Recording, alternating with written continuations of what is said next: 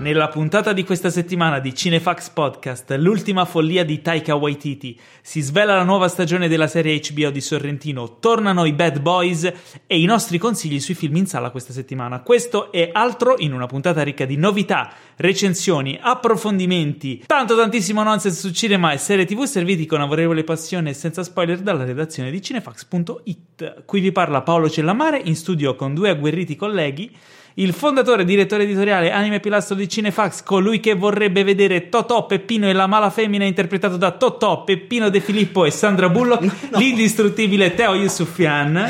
Ciao a tutti! E poi abbiamo il redattore giurista, autore del libro La guerra nel Vietnam non è mai esistita ma l'11 settembre sì e della rubrica Oscar History, Pierluca Parise. Ciao, ciao a tutti. Ma che presentazione! Ma allora, innanzitutto è stata un intro un po', un po', un po così, posso dirlo Paolo. Non, non, non, mi sembravi carico a pallettoni come al solito. No, cioè, sono... se, sì, tornano i bad boy. Sono rilassato, te, perché sono stato in Croazia. Ah.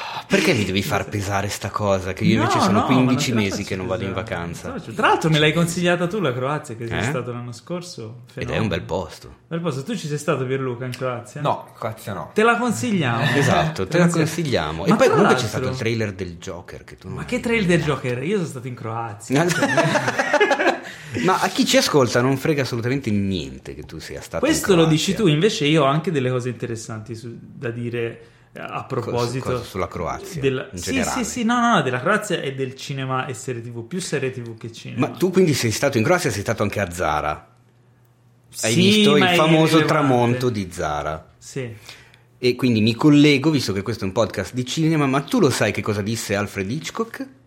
Che era il tramonto Che è il tramonto bello... più bello del mondo quello Secondo di Zara. Lui. Secondo lui, chiaro. Io ne ho certo. visto uno più bello da un'altra parte. Però e allora diglielo a Hitchcock. Dove Hitchcock non era stato a Khbar. cioè, vabbè, comunque. Dove no, era stato a? Khbar. A, a. Khbar. Dove abitano tutti gli arbitri. Far. Che simpatia. Vabbè, niente. Scusate. Comunque, no. Ehm... Ho bisogno di vacanze. sì, si vede, si vede. Tra l'altro, tu hai, delle, hai, hai oggi delle cuffie con le orecchie da gatto che lampeggiano. No, che chi segue, no. chi segue Instagram avrà visto la story poco prima della registrazione. Ma veramente no. Ma ci distrai così, Teo. Sì, spengo le orecchie. Quello che volevo dire Spento, aspetta, è che chi ha visto Game of Thrones sa che Dubrovnik ehm, è King's, Landing. King's Landing, cioè approdo del re, per chi lo vede in italiano. E vabbè, anch'io sapevo, dicevo, vabbè, hanno preso Dubrovnik, girato due scene in qua e là e eh, applicato, applicato, robe in, uh, in VFX. Invece, cioè, è proprio è Dubrovnik, cioè, nel senso, sì, è sì, tutta sì. la città. Cioè, eh quando ci giri è come girare per Apro del Re, è incredibile. Esatto, se io fossi uno in gamba avrei già montato e pubblicato il video lunghissimo che mi vede girare nelle location di Game of Thrones. Fuori tempo massimo. È ancora lì, eh, quindi niente. Però prima o poi lo, lo butto fuori e lì è carino di... da vedere. Quindi. Si troverà un eh? modo. Sì, Però no, la cosa interessante è che, ok, ah, è una città che offre tantissimi inquadrature. Cioè, io mentre ero lì dicevo, questo è un parco giochi per i direttori della fotografia, uh. cioè una figata. Però allo stesso tempo hanno aggiunto un sacco di roba, il reparto scenografia e i VFX si sono fatti un mazzo incredibile, cioè, c'è una mole di lavoro. set extender, diciamo. Ma non solo, c'è anche il fatto di ricoprire tutte le strade, eh, aggiungere ta- perché comunque tanti elementi sono stati aggiunti per arricchire la scena e, e renderla più reale cioè più, rea- più irreale. Eh, infatti. E, ehm, la stessa cosa l'ho vista in altre location, perché comunque io ero andato in Croazia per andare in Croazia, non ero andato a fare il tour di Game of Thrones, però dovunque andavi c'erano location di Game of Thrones, allora che fai? Non la vai a vedere?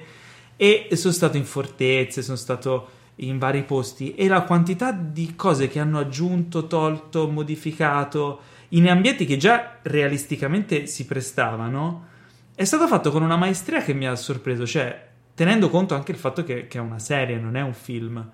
Quindi, per tutti coloro che guardando Game of Thrones dicono: Ah, ma gli effetti visivi sono così così in alcune puntate. E ce ne sono. No, fidati che fai, stai facendo la faccia e dici: Ma chi, cioè, l'ha, chi detto? l'ha detta? No, conosco diverse si può persone. dire tanta roba su quella serie. Ah, ci sono chiaramente alcune inquadrature che magari non sono rifinite come un film, eccetera. Però è una serie, ribadisco, è una serie. In realtà il lavoro che c'è sopra è immenso, è veramente immenso. Quindi. Eh, beh, bello, bello, okay. interessante anche ehm, filologicamente vedere gli ambienti reali e, e fare il raffronto no, di come, Comunque, molto Assolutamente bella, sì. la consiglio. Ringraziamo lo sponsor di questa settimana, la Proloco di Dubrovnik. Croazia. No, In realtà no, però sì, posto meraviglioso, gente meravigliosa, non lo so, a me ha fatto anche specie vedere, eh, non so come dire, ma ho percepito eh, gli abitanti del, del luogo, cioè i croati, come eh, una sorta di, di, di altra Italia, cioè li ho sentiti molto identici, non so come, non, non ho trovato queste Cugini. di- ma ancora, ma anche di più di cugini, cioè nel senso, eh, la Spagna, la Francia hanno una- un'identità molto forte, cioè chiaro, tu eh, sono, eh, Neolatini. sono, diciamo esatto, Come noi, ma- sono come noi, bravo, eh, oh, vedi uno che sa parlare in italiano come Pierluca mi può aiutare quando io invece non riesco a esprimere i concetti che ho in testa. In realtà invece la Croazia l'ho proprio vista come facente parte mh, dello stesso posto. Non, eh, non mi sembrava di essere all'estero, ecco, non so come spiegare. Al di là della questione, eh, come si dice, non paesaggistica, ma mh, di architettura, cioè situazioni come quella appunto della città vecchia di Dubrovnik da noi non ci sono perché abbiamo un altro passato, un'altra, altre, come Beh, dice, vero, altre ci- Ci colonizzazioni. posti, cioè vai a Siena, vai a... a- Eh, però è diverso. È diver- si vede che c'è un San qualcosa di diverso. Sì, è, è diverso il tipo di architettura. Eh, tipo certo. di- Tra l'altro loro hanno... Però se non fosse per hanno quello- questi colori molto caratteristici perché usano questa pietra che ha un colore particolare, che si leviga camminando. Si è visto le, le pavimentazioni sono molto lucide. E uh, viaggiando ho trovato dei posti dove cioè, le rocce sono quelle. Cioè, alla fine il loro paese è fatto Eh, di sì, quella roccia esatto. lì. Quindi non è una scelta stilistica. l- lo, lo Stradun, che si Sì. chiama proprio così, è il vialone centrale di, de- di Dubrovnik di, vecchia. vuoi dire di King's Landing, di quello King's dove ci sono i Landing, cavalli bianchi. Ma è anche una location di Star Wars Gli ultimi Jedi. Sì, Però nel- non, non lo dice mai nessuno. No, è Cioè, vero, è vero, del Canto Bite, Esatto. il paese casino, la scena più brutta del film. La scena più inutile del film. Cioè, la, la scena McGuffin. Io posso film, dire dai. che è brutta quella scena. Eh, beh, Tranne veramente ha poco senso. La citazione filmica da Wings.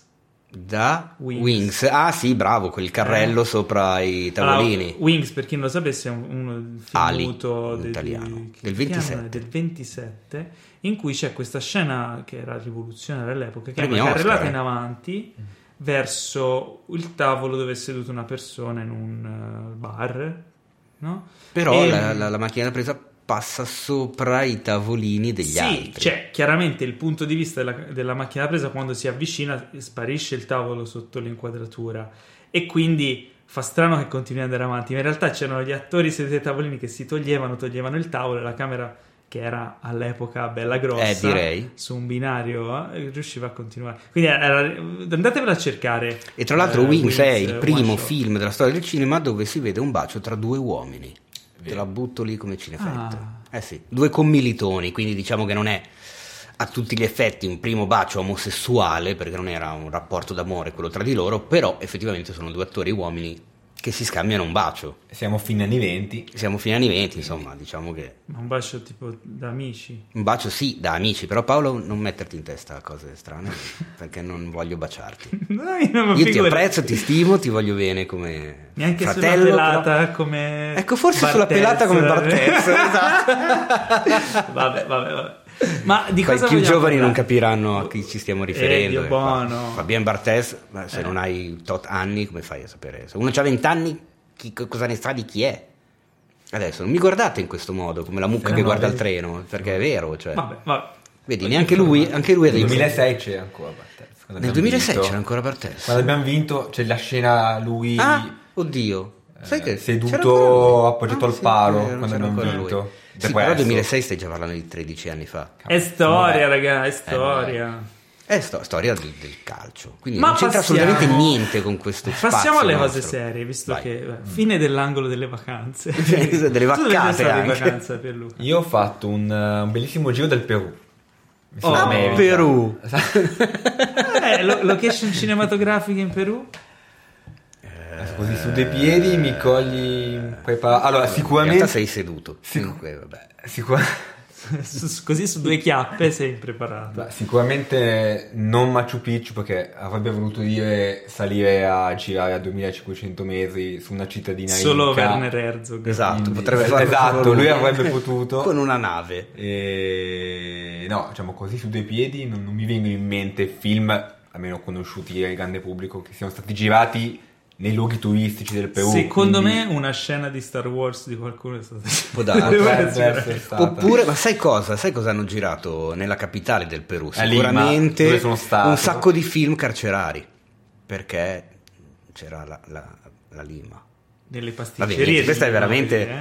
Questa era Questa un- una complicanza. passiamo alla- inaspettata. Esatto. Passiamo no, è perché voi alla- parlate delle vacanze, a me mi girano le, le balle, eh? Perché io non le ho Dico, fatte. Passiamo alla domandona della settimana che come al solito sono due. Esatto. Come si può educare il pubblico dei cinema? Ci chiede Teddy Lazzaro. Aggiungendo, ultimamente è un incubo. Allora, è venuta fuori questa questione anche in questi giorni su pagina, Instagram, eccetera, perché in seguito al commento di un, di un personaggio che diceva che secondo lui i film si vedono meglio a casa perché al cinema si perdono le sfumature. Che vabbè, ma era una provocazione, era una roba, io l'ho, l'ho- l'ho- l'ho- l'ho ritenuto una idiozia totale. Però la cosa assurda è che una volta pubblicata sta cosa ho ricevuto un migliaio di commenti che dicevano eh però in effetti ha ragione perché ormai in sala ci sono quelli che fanno casino, quelli che usano il telefono, che mangiano i popcorn nelle orecchie, che parlano, che...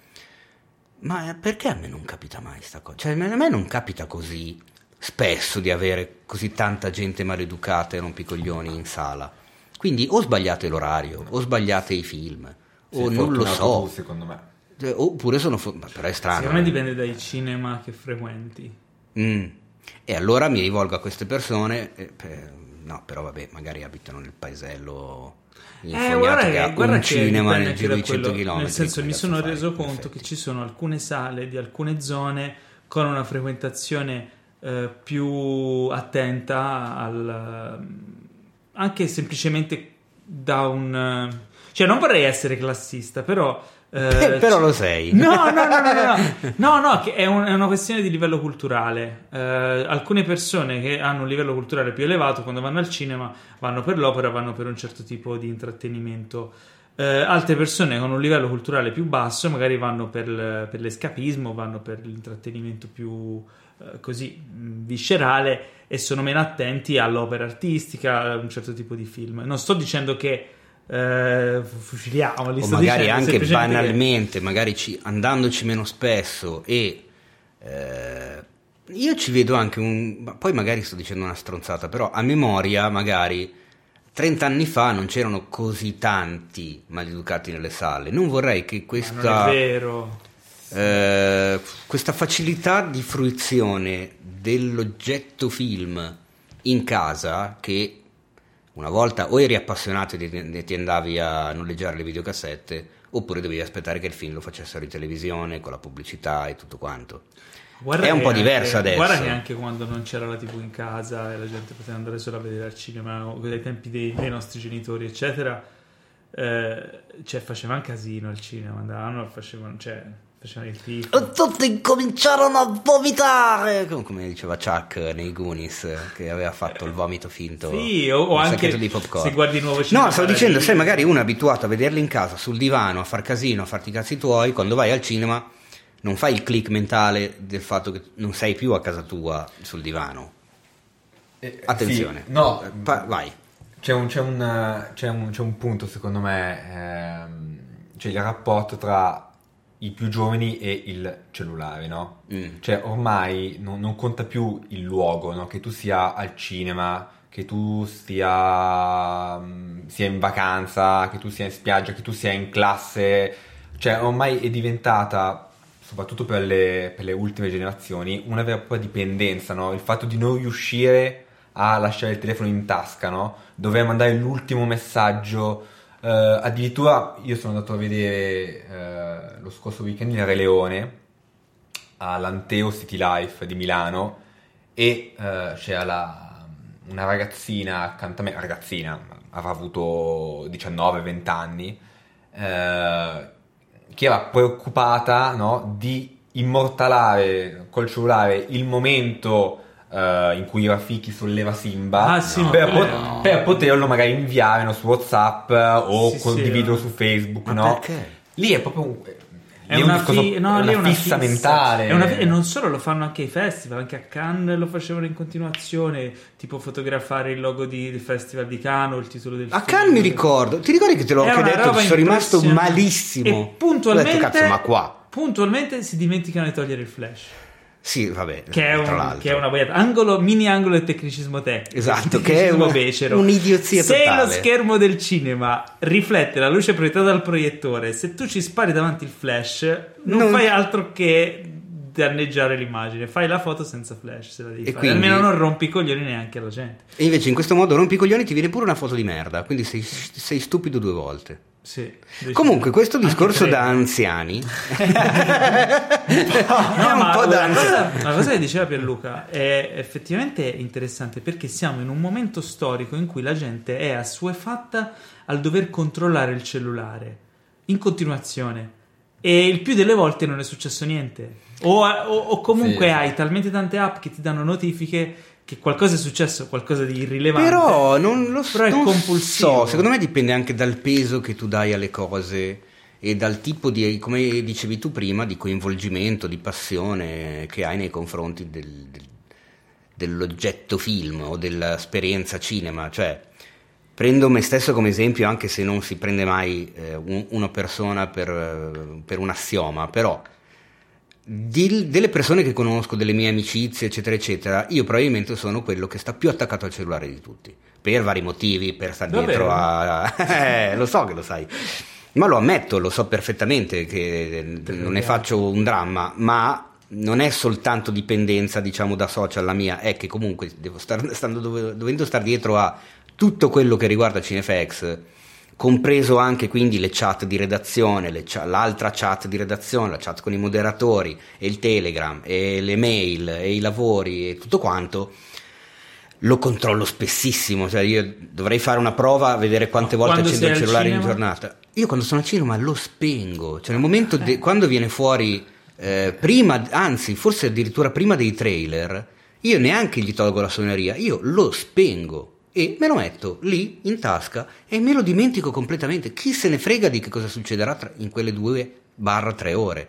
Quando poi finisce il film e finiscono i titoli di coda, non quando finisce le immagini, quando finisce il film, quindi anche i titoli di coda, a quel punto, di solito perché fumo, sono un fumatore, durante i titoli di coda mi faccio su la sigaretta col tabacco, che è il mio piccolo rito della sala del cinema, e poi uscendo riaccendo il cellulare, ma anche lì, se sono al cinema in compagnia, il telefono eh, me lo dimentico lo Passa stesso, passa in secondo piano perché intanto ho da pensare a quello che ho visto, da chiacchierarne magari con la persona o le persone con le quali ho visto il film e, e si ritarda sempre di più il momento di controllare il telefono, quindi va bene la dipendenza da, da smartphone, Va bene, ma fino a un certo eh, punto, cioè, insomma, Però sai, sai perché tu spegni il telefono al cinema?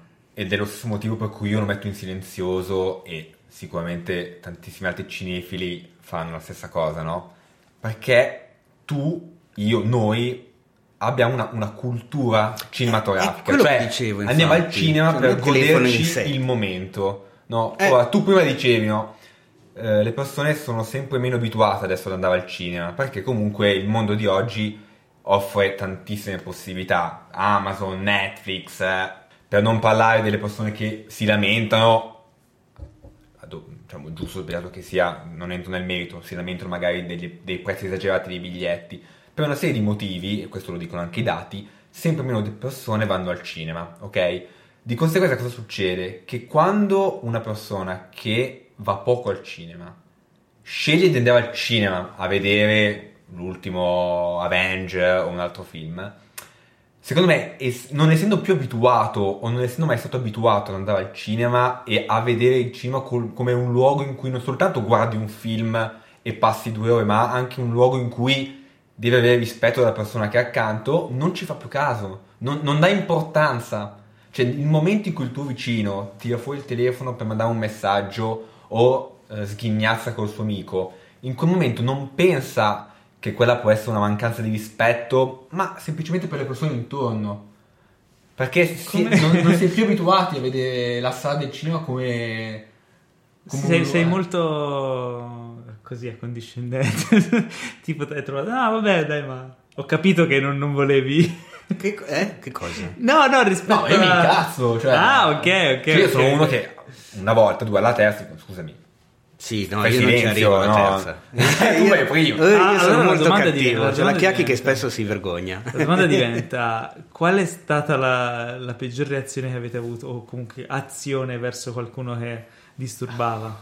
Gli ho lanciato l'acqua della bottiglietta sul telefono. Eh, Come faccio anche ai concerti. Ma l'hai rotto? Adesso è un po' che non vado. Ma me lo, me lo auguro, cazzi suoi. Mm, metti da un'altra parte. Come faccio anche ai concerti? Quando andavo ai concerti, adesso purtroppo è un po' che non ci vado. Che ci sono quelli che vai ai live, vai a vedere della musica dal vivo e ci sono quelli che ti piazzano l'iPad in alto per Ah, sì, registrare il terribile. concerto e tu non vedi nulla. Ma come cazzo stai? Ma goditi il concerto dal vivo? Ma perché devi registrarlo con, con una padella grande un metro quadrato? E allora io da dietro ti lancio l'acqua sull'iPad e vedi che tu l'iPad te lo metti in tasca, non lo tiri fuori più. E stessa cosa l'ho fatta al cinema, una volta esasperato con uno che continuava. Parlava, perché, cioè, ecco, mi ero dimenticato la cosa principale. Questo aveva risposto a una telefonata. No, aveva lasciato la illegale, suoneria illegale. del telefono, Eh. quindi suoneria che suona, tu dici vabbè adesso si vergognerà come un ladro, spegnerà la suoneria e lo metterà via. No, e invece no, ha preso il telefono, ha guardato, quindi c'è stato anche il momento luminoso nella sala con la suoneria che continuava e lui, pronto? Eh sì, sono al cinema, dimmi. No, aspetta, come sono al cinema? Dimmi, non c'è qualcosa che non funziona. A me invece la cosa che mi fa più imbestialire è quando quello davanti a me, la fila davanti, specialmente nei cinema che sono, hanno la, la- la- diciamo, la gradinata molto ripida, ha- guarda il cellulare tipo a inizio film e ha la luminosità al massimo. Mamma mia. Mamma mia. E una volta gli ho, gli ho detto, oh, mi sto abbronzando. Beh, è stato anche simpatico sei stato. sì, vabbè, che mm, cerco di evitare lo scontro. Invece un amico mio gli ha detto, lo spegni o te lo, fa- o te lo tiro in fondo alla sala. e il tipo si è alzato e gli ha detto, ok, andiamo fuori, ne parliamo. è finita male. Ma veramente? Sì, sì, sì. Ma pensa te. Ecco, ma eh, mi è venuta in mente una cosa, visto che la domanda comunque era come si può educare, e a questo punto non- io non ho la soluzione, sinceramente. Però mi viene in mente una cosa, adesso che ci sto pensando. Ma la figura della maschera, dove è finita? Perché non c'è più? Cioè, Dovrebbe nelle esserci. proiezioni stampa c'è sempre lì col puntatore laser che Eh. appena ti vede maneggia un cellulare. Porco cane, lì perché anzi via, alle, alle- alle- alle anteprime stampa, soprattutto alle anteprime mondiali dove magari sono embargate, che non puoi Sì. parlare del film subito il giorno dopo, ma devi aspettare quando C'è te lo solo dicono Mark, loro. Mark Ruffalo che fa Te le lo, live. te lo fanno spegnere all'ingresso il telefono, cioè devi spegnerglielo davanti. Sì. E poi ci sono gli omini della sicurezza che stanno tutto il tempo con le spalle allo schermo a guardare la sala per vedere se qualcuno tira fuori qualche aggeggio sì, per sì, fare sì. delle Quando foto. sono dei stato a video. vedere Louis C.K. Perché dal non c'è più vivo, la maschera? Senti un C'erano po', c'era da Louis C.K. al te- a teatro eh, c'era una, una ditta che avevano insomma pagato per questo servizio che all'entrata ti, ti dava un, sa- un sacchetto di neoprene con una chiusura magnetica tipo gli antitaccheggio ti ci infilava dentro il cellulare facendotelo spegnere prima e ti rimaneva sigillato in questa sacca Bellissimo. fino all'uscita poi all'uscita te lo liberavano Bellissimo. in modo che nessuno potesse registrare lo show che era il suo show del comeback di Louis C.K. Eh, certo. super preziosissimo ci vorrebbe una cosa del genere anche al cinema Mi è venuta in mente un'altra cosa. Però come fai se poi una proposito. un'emergenza No, eccola là. Allora, io mi ricordo perfettamente che eh, in quel santuario della settima arte che è il, Cinema Arcadia di Melzo, che continuiamo a volergli bene, eh, siccome lo frequento dal 97, la prima volta vidi Men in Black, mi ricordo, il primo film che ho visto lì. Io mi ricordo che una volta entrati in sala energia, il telefono, quando ancora non c'era il 3G, 4G, eccetera, c'era solo il GSM, già prendeva pochissimo. Nel momento in cui iniziava il film, che chiudevano le porte, anche quelle in alto dietro, non prendeva più. Il telefono non aveva più campo e partiva soltanto, c'era la scritta sul telefono con scritto solo chiamate d'emergenza. Questa cosa mi aveva incuriosito Jamming. e poi avevo scoperto che l'avevano fatto apposta. ah sì? Cioè era fatta, po- tutte le cinque sale dell'Arcadia erano Schermate. fatte in modo da essere schermate eh, nei confronti delle, delle celle telefoniche per fare in modo che dentro, se uno se lo dimenticava acceso, non prendeva Ma e quindi non poteva che suonare. Fumagalli. Eh, Ma Perché poi... non farlo anche Ma adesso poi per cosa- il 4G? perché ora, ora prende, cosa succede? Sì, è perché sono evidentemente più potenti, più potente il segnale del 3G e del 4G. Non è più solo GSM. C'era, io mi ricordo che c'era il, il cinema Apollo, quello che poi è diventato l'Apple Store a Milano. Era l'Apollo, A- a- no? Apollo figlio di Apple, quindi. Ecco.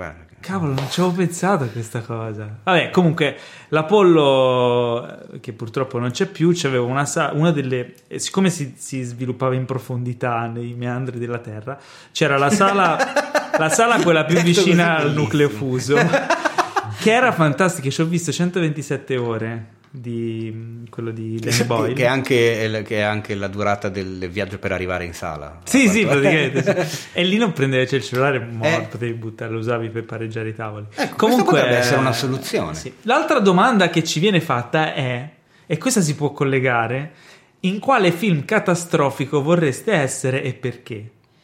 Ce la fa Chicco Io, Somorrostro. io ce l'ho, però rispondete voi. Eh, dicevo che si può collegare perché potrebbe essere anche una catastrofe dedicata a chi rompe le palle nei cinema. Giusto.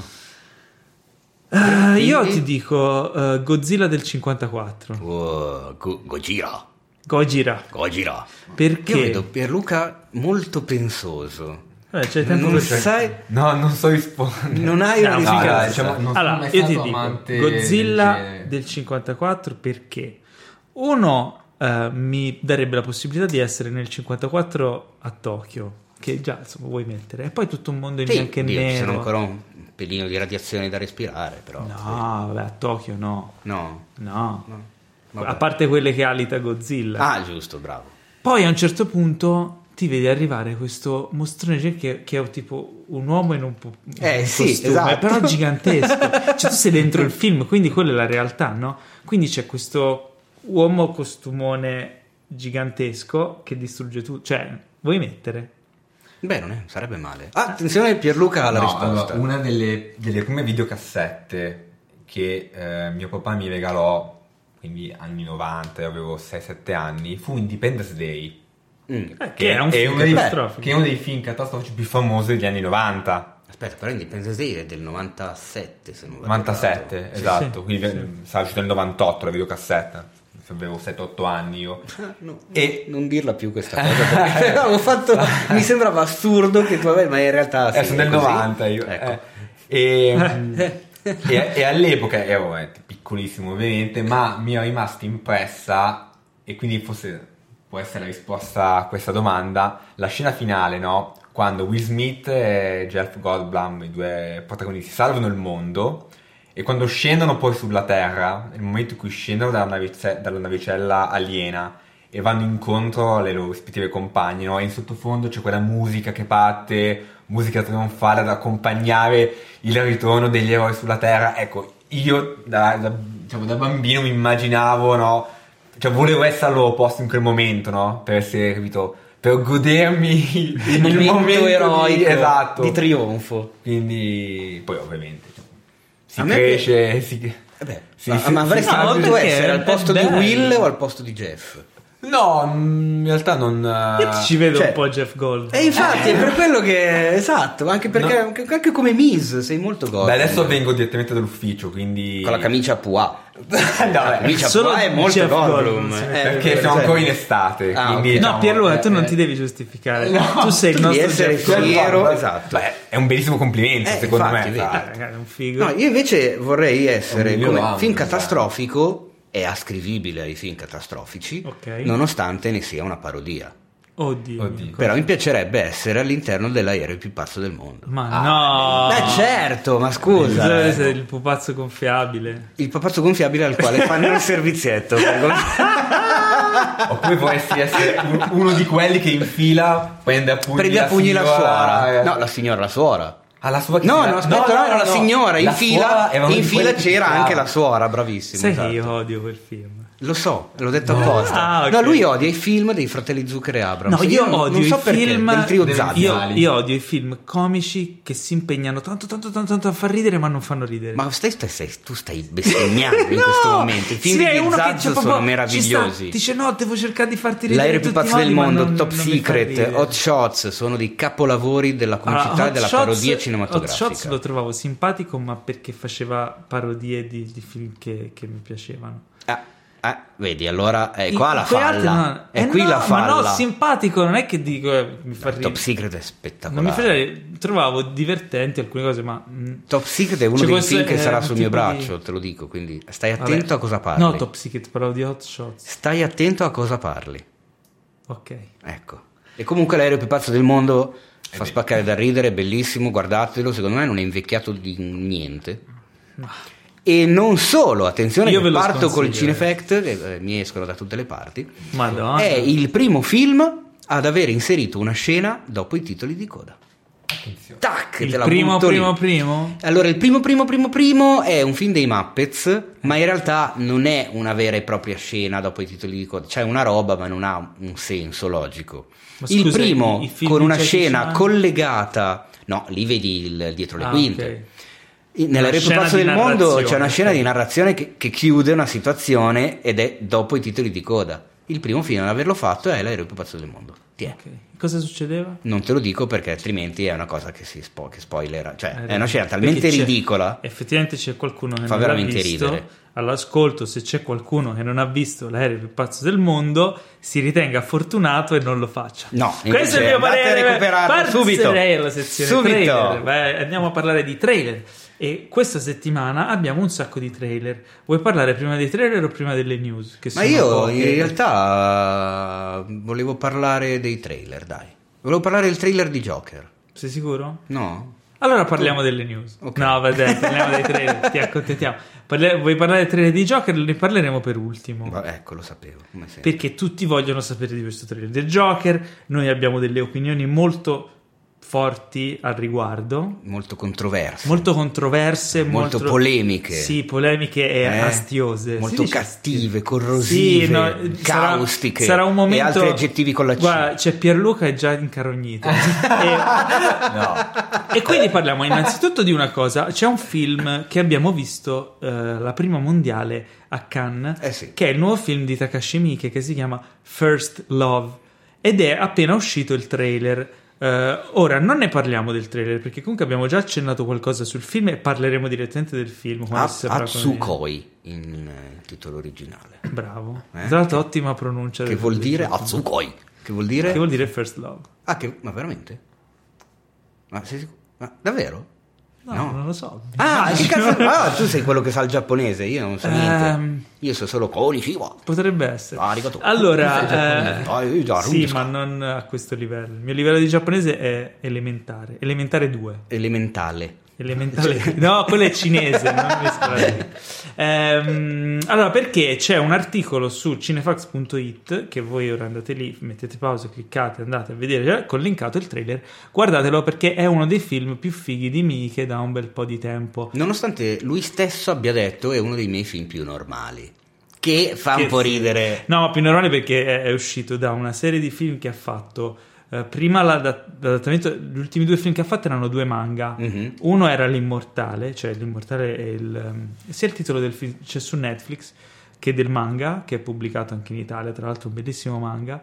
eh, discreto adattamento direi e l'altro era l'adattamento delle bizzarre avventure di Jojo parte 4 che è l'unico film che hanno fatto il film solo della parte 4 divisa in due parti quindi la prima parte della parte 4 del manga cioè già lì capisce poi il film le bizzarre avventure di Jojo che tra l'altro è un manga strafamoso che tra l'altro è diventato famosissimo anche in tutto il mondo a seguito della serie di anime che è stata prodotta negli ultimi anni.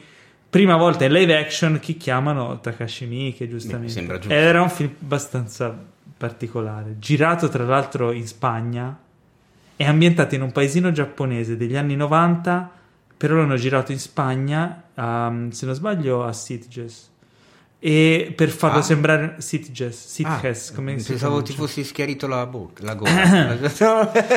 E... come si pronuncia? Sitges. Sitges, se c'è la G o la J è Sitges. Eh, tra l'altro, Ah. mh, che è la location anche di un famosissimo festival di cinema fantastico che eh, sarà a ottobre, la nuova edizione. Vabbè, ho fatto mille parentesi. Sì, fa- esatto, Comunque, Miki ha fatto un paio di film molto strani tratti da manga, altri strani anche prima. Questo forse è il meno strano, nel senso che non è tratto da un manga. Ma Ma diciamo che anche come situazione è un filino più lineare di quelli per cui magari è diventato famoso È un, è un po' un ibrido tra un gangster movie e un film di Tarantino.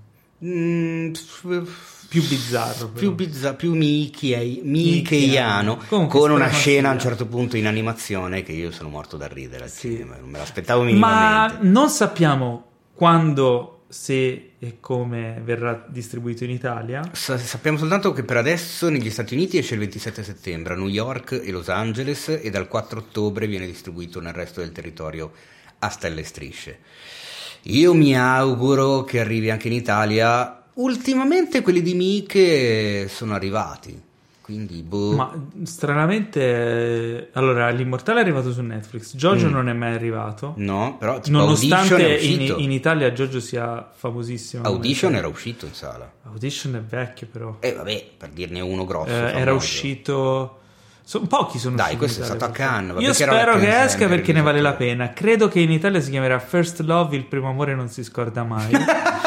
ma perché è, è papabile come titolo italiano. Eh, sembra uscito da un film eh, di Moccia. Esatto, no, probabilmente chiaro. o forse si chiamerà eh, Se mi Yakuzi eh, Ti sposo. ti- ti sposo. No? Può essere. Ok. È papabile anche quello. Mm. Cioè abbiamo... eh, Facciamo un sondaggio. No, dai, poi un Allora, film con, con- con una femme fatale che ha le mutandine di peluche eh, di Totoro deve essere Ah, distribuito. È veramente bello, comunque veramente un bel film. Andatevi a vedere il trailer su cinefax.it. Allora, E c'è eh, anche la per- recensione, tra l'altro, non spoilerosa, c'è la recensione e il trailer. Perché dico su cinefax.it? Perché almeno fino adesso il trailer era privato, quindi se lo cercate non lo trovate, ma su Cinefax è linkato, quindi lo potete vedere. Poi magari quando ascoltate il trailer l'hanno messo pubblico, non lo so. Parlato ma tutti e vabbè. prima di parlare del trailer di Joker, parliamo di- del trailer di Jojo Rabbit. Che sempre per Joe inizia. Eh? Che è sempre Jojo, Sempre ma non Jojo. è il manga, Ma è non è, Jojo Rabbit, esatto. che è, eh, non è un cartone, eh, ma è il nuovo film di Taika Waititi, prodotto da Disney. Ma, ma è un film nato dopo esserselo fatto un cartone, ma probabilmente. probabilmente sì. In cui Taika Waititi non solo dirige e credo anche scrive, Sì. eh, ma interpreta Adolf Hitler. Esatto, interpreta la, la- la La versione, versione- eh, è, è una- è l'allucinazione di un bambino emarginato. È la versione idealizzata da un bambino Emarginato che- I bambini possono essere nazisti. I bambini? Possono essere nazisti. Non credo, perché? Perché è un no. bambino nazista. Ma no, ma non sa neanche cosa vuol dire. Però c'è la divisa. Ma cosa c'entra? Beh, magari non, è non sa se essere d'accordo o no perché non Vabbè, capisce. allora, Lo vedi, allora non lo so. E allora non lo sa. Scusa, come se fai il chierichetto, sei un chierichetto, non è che non lo sai perché non lo sai.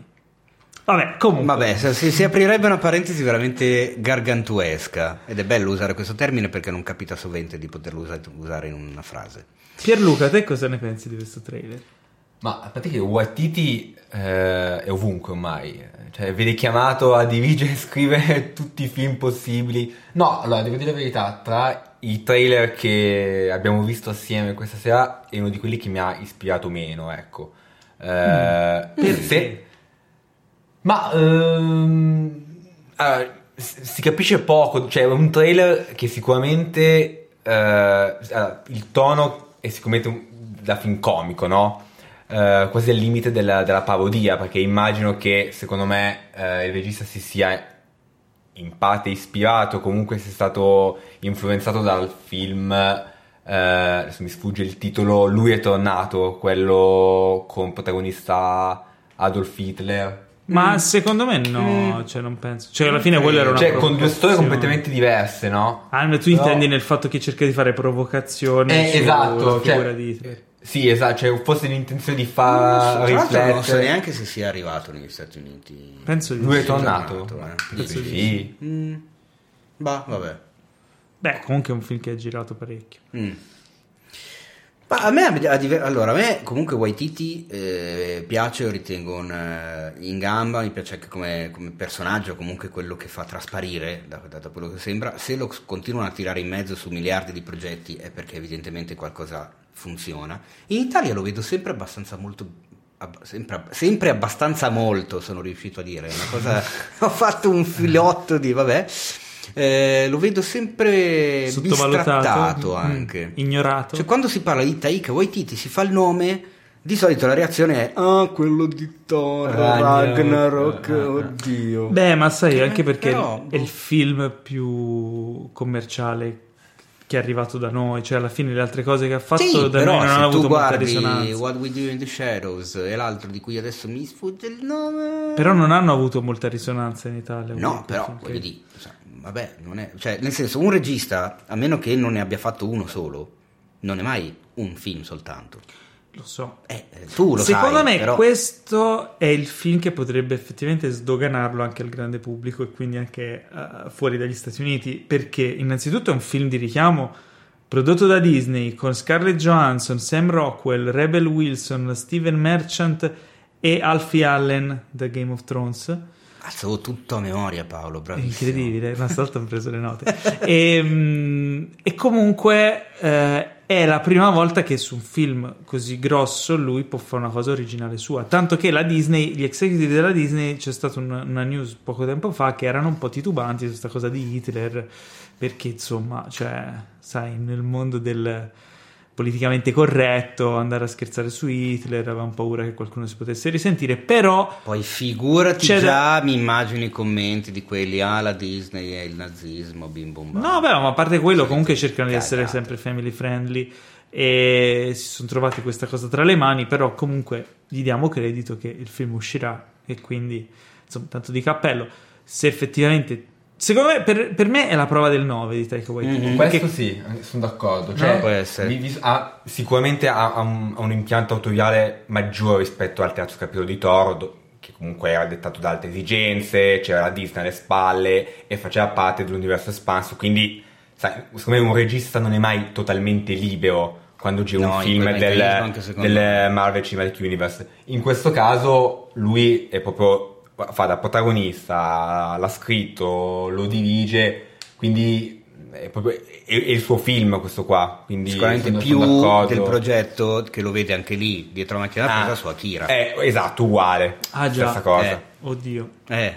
Allora, ti dico la verità, il suo stile eh, in Thor Ragnarok, Thor, Thor Ragnarok mi aveva divertito, però mi aveva fatto strano che andava molto al, al di fuori di del seminato di quello che era Thor, del tono, eccetera, generico, o anche del tono del MCU. Quindi mi era piaciuto a sé stante, mi aveva un po' fatto storcere il naso inserito nel contesto, però ci sta. In questo caso, essendo un film a sé stante dove lui setta il suo tono, eccetera, il trailer mi sembra molto interessante. Staremo a vedere. Eh, l'altro film, questo più controverso, prima di parlare del trailer di Joker, Ah, ecco, pensavo parlassi di eh, è The Aeronaut- Aeronauts. di Aeronaut, di Aeronaut, Gli aeronauti. gli aeronauti. In italiano si chiamerà La rivincita degli In aeronauti. italiano si chiamerà Prendiamo il volo insieme. Allora, Oppure La mongolfiera dei sogni. Bello, questo Eh? è bello, mi Eh? piace. quello. Dovresti togliere il lavoro a qualcuno. Oppure. Tra le nuvole. No, l'hanno già scelto. Ah, Ah, si può? Quindi è- Esatto. Allora, il film diretto da Tom Harper per Amazon Studios ha come protagonisti il ritorno di una coppia eh, già assodata e affiatata di, che sono Eddie Redmayne e Felicity Jones.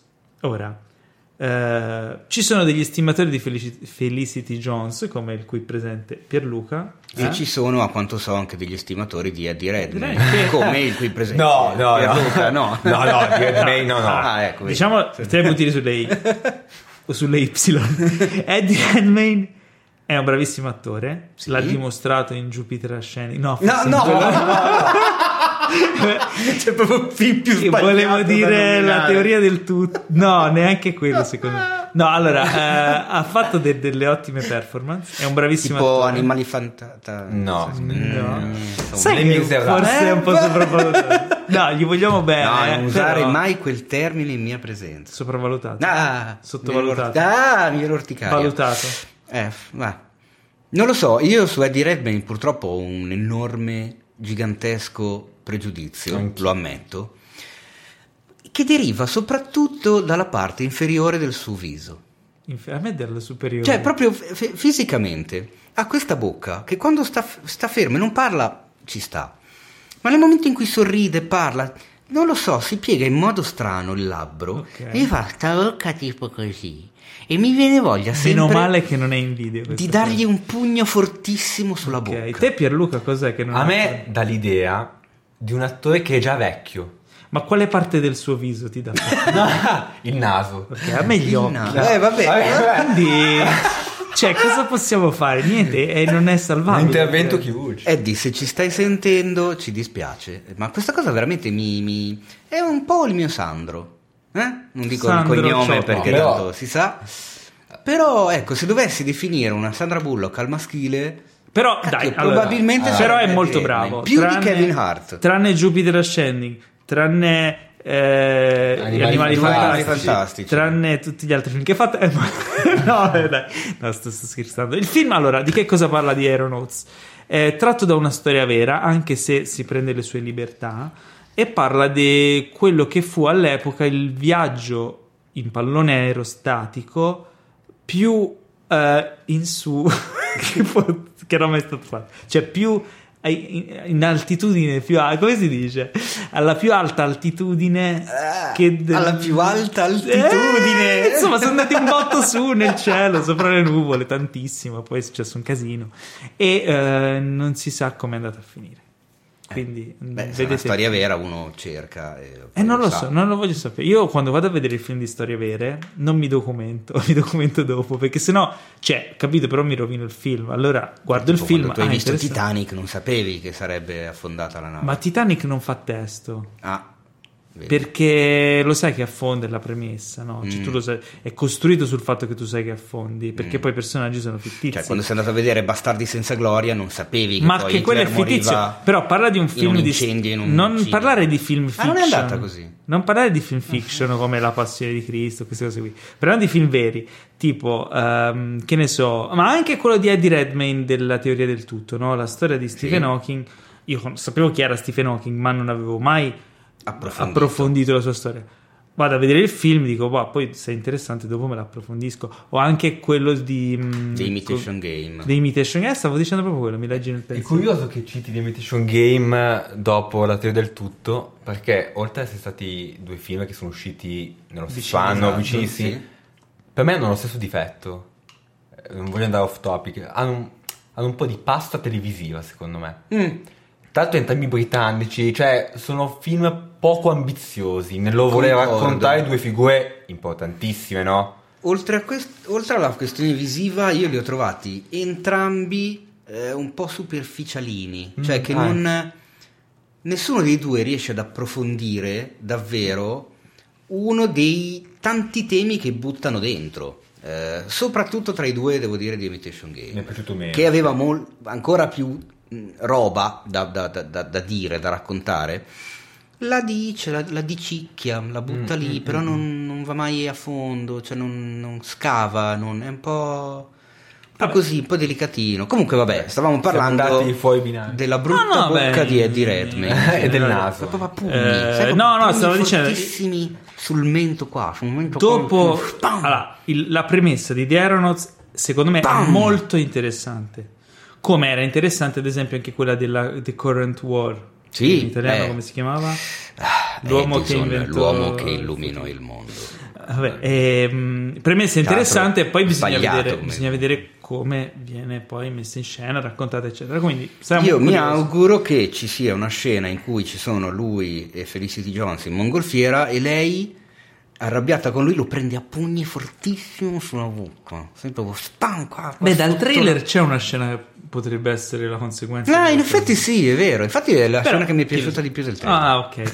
Un altro trailer che abbiamo visto prima di parlare del trailer di Joker, Ah, molto cane. controverso, è The King Mhm. con il nostro prezzemolino. Esatto. Timo- Eh, anche lui ovunque. Timothy Chalamet. Sì, Sai perché a volte mi viene da dire Chalamet?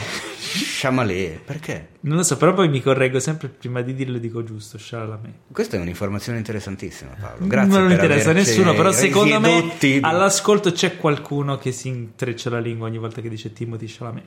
E, mm, il film racconta, è una, è una sorta di rivisitazione di eh, Enrico. V di Shakespeare.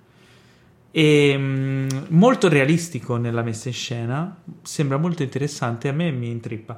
Io c'ho questa cosa che quando vedo questi film in costume, quando ci sono questi dettagli es- estremamente realistici nella- nei costumi, nella messa in scena, nelle pettinature, no? queste cose qui. ehm, mi, mi dà molta soddisfazione. Ci sono altri film, per esempio, Il Sopra- primo soprattutto cavaliere. le pettinature, immagino. Sì, hai visto che pettinature ci sono in questi film? Perché dici che No, dico, se- quell'epoca cioè, lì Pensando a te, immagino che sia una cosa che Beh, ti affascina, la, la- Sì, la certo. pettinatura. Ma è ovvio.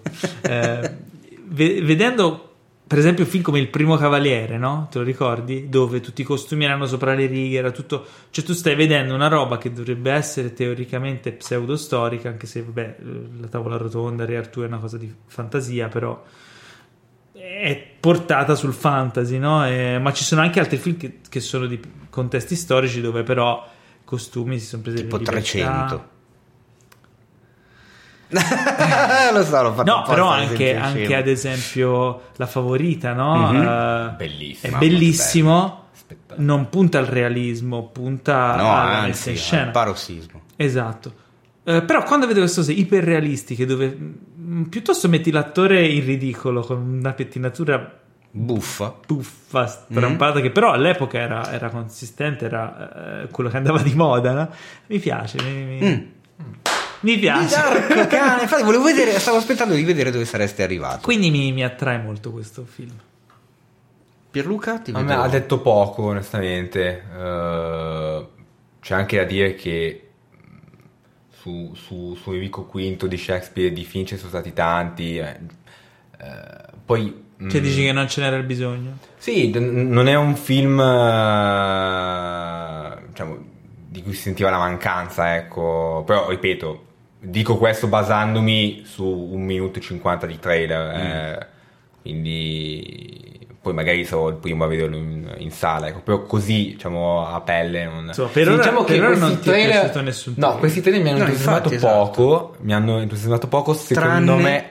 Però ce ne sono ancora. No, ce ne, ce ne sono ancora. Quindi ce ne sono due tempo. che esatto, il prossimo è uno di questi. Ok. Te, Teo, The King? Sì, no? The King, boh, per me per adesso è un ni. Eh, sono a metà tra te e, e Pierluca. Ah, Eh, Ignavo. Ma sì, nel senso che è, è interessante perché comunque qualunque film che affronta un'opera di Shakespeare, secondo me è interessante, perché comunque eh, non, credo di dire un segreto o una cosa che penso solo io, però insomma Shakespeare non era proprio il primo pirla che passava per strada. Eh, il cast mi sembra, mi sembra un bel cast, comunque il, il, il Chalamet eh, sta dimostrando di, di essere in gamba.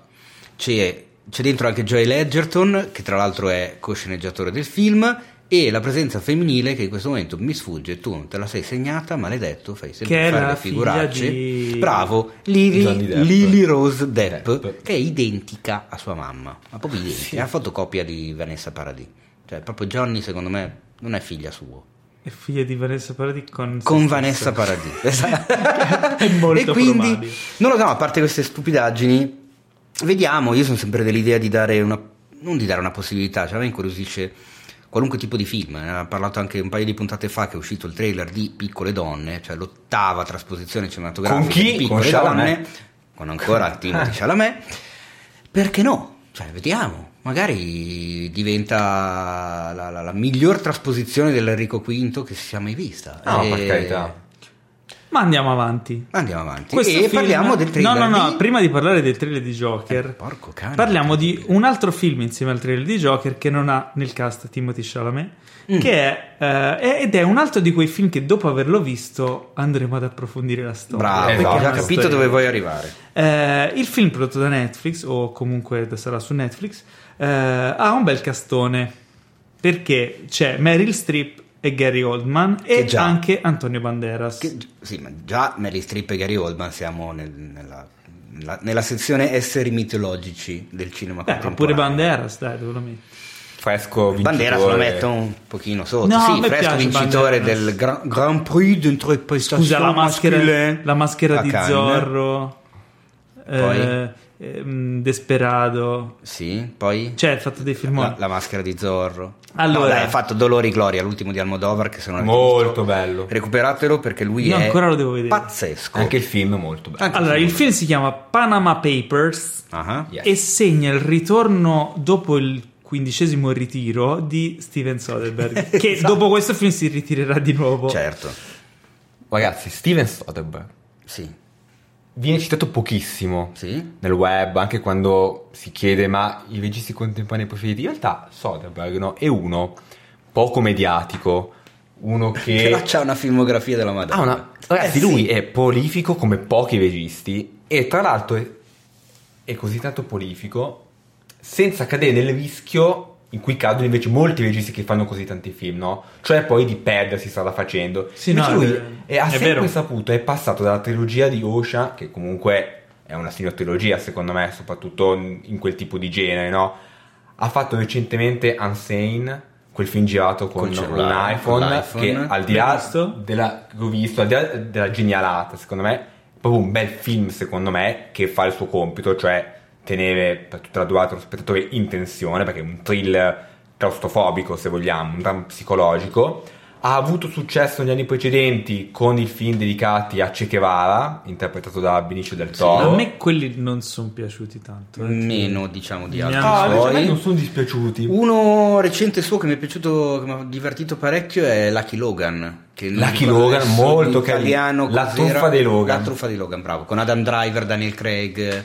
Eh, mol- molto figo secondo Lo me. devo molto recuperare. riuscito. Channing Tatum, Sì, particolarissimo. lui ha, lui ha questa cosa di inserire megacast, eh, Sì, cioè, sì, sì. questa- facilità di, di attirare. Tra l'altro, eh, star. Lucky Logan eh, prodotto in maniera mh, ultra originale, nel senso che lui per andare in quel posto alle major, ai grandi studios, Mm. lui praticamente ha raccolto i soldi per produrre il film vendendone i diritti prima di girarlo. E in questo modo eh, si è fatto i soldi per produrlo, l'ha prodotto per- chiaro, andando perché se tu riesci senza attirare- gli studios. Teo, se tu riesci ad attirare le star, Eh certo. tu vendi il film e dici ma di che parla questo film? chiusa. Aspetta, ti- prima ti dico chi c'è. Esatto. C'è Tizio, Caio, sempre hanno C'è Daniel cose. Craig, c'è gli- Driver, c'è Channing Tatum. dicono, vabbè, non me ne frega un Mm. cazzo di che parla, te lo compro. Esatto. Cioè, è così che va. E lui è un maestro in questo. E in questo modo lui riesce ha- a fare che vuole. Esattamente, sì, perché non hai, non hai ingerenze da parte dei produttori, sei tu. Ma vogliamo parlare del trailer? Di cosa? Di Panama Papers. Ah, giusto, sì, certo. Parliamo lì. trailer. Tra l'altro, Gary Oldman, Mary Streep, Banderas, ma non solo. Non solo, chi c'è? Chi c'è anche? Eh, Non l'hai segnato? No. Ma sei un maledetto. Ma perché mi devi far fare queste sei un figuracce? megacast anche qui. C'è un megacast anche qui, ma in questo momento non me lo sto ricordando. E quindi mi fai fare le C'è quello di figure. Friends. C'è, bravo, c'è David, David Schwimmer, Schwimmer. ovvero Ross di Friends. Eh, poi aspetta, ne ho visto altri C'è due Sharon nomi Stone. grossi. C'è Sharon Stone, bravo, vedi che allora alla fine ce li ricordavamo. Eh, E, no. allora c'è la, la- la storia è quella che riguarda appunto Appunto, lo cosa- scandalo Cosa, sono questi Panama, Panama Papers? Papers. Perché su, eh, su, ah, su Amazon c'è un, mi pare che su Amazon, un documentario eh, che si chiama Panama Papers che racconta di questo. Io non l'ho, non l'ho guardato, non lo guarderò fino a dopo aver visto il film per il discorso di prima, perché poi voglio approfondire. Però fondamentalmente è uno scandalo relativo a eh, una fuga di informazioni da uno studio legale che copriva ehm, diciamo Società offshore, prestanome, sì, scatole cinesi. soldi di ricconi nel mondo che venivano nascosti per evadere le tasse, eccetera, eccetera. 11 mil- più di 11 milioni di documenti furono resi pubblici e insomma a quanto pare proprietà anche legate a capi di Stato Sì, di, di- sì, di paesi, di paesi abbastanza grossi. Ah, eh. nel, nel- Unito, Francia. nel trailer eh, il personaggio di Meryl Streep è quello un po' della rompiscatole, di quella che va a, a rompere le uova nel paniere, che direi che è un ruolo che a lei compete, viene molto bene, perché c'ha quest- io non la sopporto. C'ha questa cazzimma. Eh, quando c'ha- fa questi ruoli insopportabili, per me è il top. Mhm. E quindi lo apprezzo. Trailer molto interessante. Ventiduesima Staremo- staremo a nomination vedere. in arrivo, dici? Non lo so, non lo so, Eh. perché il film è molto sopra le righe, però perché no? Beh essere. sì, anche perché ho visto un, un poi- Gary Oldman e mm, Banderas fanno i... eh, Uno si chiama Fonseca, l'altro non mi viene in mente, comunque i due soci dello studio legale incriminato, che sembrano molto... eh, molto fuori dagli schemi, cioè non sembrano Sì, i classici ma- ma avvocati anche- che hanno a che fare con dei veri e propri miliardi di dollari. Anche il film sembra molto sopra le righe come stile, Molto come tono. eccentrico, sì. Quindi Magari è il trailer, o magari è Soderbergh, che diciamo che non sarebbe la prima volta che Ah, comunque esatto, sta esatto. da quella parte lì, sulla messa in scena. Comunque, parlando di megacast, è stato a sorpresa annunciato questo film che sarà già il 20 settembre su Netflix, quindi proprio boh, annunciato e uscirà a brevissimo, eh, che ha nel cast Will Ferrell, Matthew McConaughey, Benedict Cumberbatch, Peter Dinklage, David Letterman, Tiffany Haddish, Paul Rudd, Rashida Jones, John Legend, Adam Scott, Brie Larson, John Hamm, Aquafina, Hailey Steinfeld, John Chu, Keanu Reeves, Chance the Rapper e Tessa Thompson. E ovviamente il protagonista Zach Galifianakis. Che... Cosa? esatto. Il film in questione è Between Two Ferns, The Movie. Adesso io, sai che in questo momento non vedo l'ora che sia domani per riascoltare il podcast e riascoltarmi di fila tutti i nomi che hai appena fatto. Hai visto che non sono inciampato neanche una volta? Ma, quante, ma, scu- ma quanto cazzo è costato questo film? Che film è? Ma pochissimo credo perché allora Between Two Ferns è una serie che è su YouTube e che io vi invito fate, fateci Fa- un favore fa- oh, e fatevi un favore Il ritorno di Fatevi un favore. andatevi a cercare Between Two Ferns eh, una serie prodotta da, da Funny or Die il canale Sì, di Will certo, Ferrell ok. in cui c'è Zach Galifianakis che intervista personaggi cioè ogni episodio sono dei brevi video eh, tra due felci ci sono due vasi con due felci Between Two Ferns Eh, sì. ci sono loro seduti e lui li intervista, solo che le sue interviste sono non scorrette di più, non scomode di più, non offensive di più. Eh, e intervista personaggi tra cui Obama, cioè mega personaggi, in maniera cattivissima. Ma adoro, non conoscevo e vado subito ad approfondire. Tipo, che ne so, Obama gli chiede che, che effetto ti fa essere stato il primo presidente nero e anche l'ultimo. C'è roba del genere. Oppure a, a Brad Pitt eh, gli chiede, gli chiede se quando ha conosciuto Angelina Jolie era stato come quando... ehm, come si chiama Rachel e l'altra persona E Ross. e Ross si incontrano in Friends e, lui- e poi gli mette la musichina di Friends, cioè cose del genere. Quindi ci sono delle reazioni che sono totalmente candid, totalmente spontanee di questi personaggi perché loro sanno che andranno a fare un'intervista scomoda. Sulla graticola. Tu dici che Però- non vengono, non vengono comunicate prima le domande? Alcune sì, ma alcune no. Mm. E, mh, tra l'altro, in alcune delle interviste, tipo quella a Sean Penn, le hanno dovute interrompere perché. Eh, eh, infatti stavo dicendo, ops, Sean Penn. esatto. Sì, a- a- lui allora io ho scoperto Between Two Ferns perché ehm, su Netflix c'è una serie di David Letterman che intervista Sì. persone Ah, sì, vista? sì, sì. e ha fatto una puntata con Zach Galifianakis e parlando di questa puntata Quella che non ho visto praticamente. lui eh, parlava di Between Two Ferns e diceva che lo seguiva eccetera probabilmente perché stava per uscire il film su Netflix quindi cercavano anche di fare pubblicità a, a questo format Eh, e Zach Galifianakis raccontava proprio del momento in cui con Sean Penn eh, aveva dovuto interrompere perché non sapeva se lo voleva menare per davvero. Perché lui stava facendo un personaggio e, mm, e a un certo punto gli diceva ma perché mi guardi così? Zach a Sean Penn diceva perché mi guardi così? Vuoi fare a botte? Guarda che io sono, sono del sud, ti meno. Minchia. Eh, e, e- e lui non faceva Come una piega. rischiarsela grossa. Quindi eh, si è alzato e ha detto dai produttori: ha detto, No, mi sa che non finiamo qui. Infatti, la puntata è tipo interrotta. No, comunque, eh, recuperatevi Between Two Ferns su YouTube. Ma tanto è lì- subito. È lì. E poi sono stracurioso di vedere questo film perché eh, praticamente riprende il format, ma ci costruisce anche una storia, un po' come faceva Borat, Mhm. dove c'erano delle situazioni candide e delle situazioni sceneggiate. ra- racco- di raccordo. sì. Racconta fondamentalmente di lui e la sua troupe che vanno in giro per l'America a fare queste interviste. E, e ci sono le interviste vere con Figo. questi personaggi che ho elencato. Quindi sembra Molto bene. Fat- fa- hashtag fatevi un favore. Fatevi un favore, Between Two Ferns. E- Ma adesso è il momento Ma adesso, di prima, di parlare del, prima di parlare del trailer di Joker, che tra l'altro in scaletta avevo messo ora, ma poi ho inserito degli altri trailer, parliamo di a sorpresa il trailer della nuova stagione di The Young Pope. No, non è la nuova stagione di The Young Pope, è la prima stagione di The New Pope.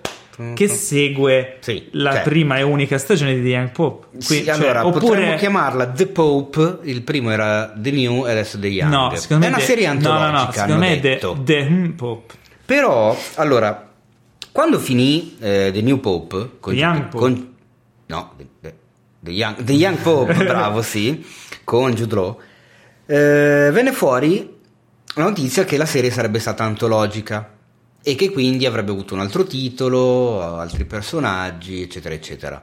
In realtà, eh, anche qua vediamo Jude Law.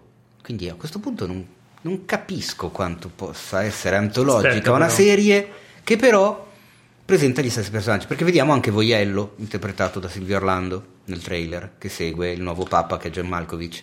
Quindi antologica di che? Ah, The Sorrenti, New Pope è mi John Malkovich. The New Pope è John Malkovich, Eh, quindi ok. seguirà le vicende di questo nuovo papa. Quindi sarà un- una nuova figura papale.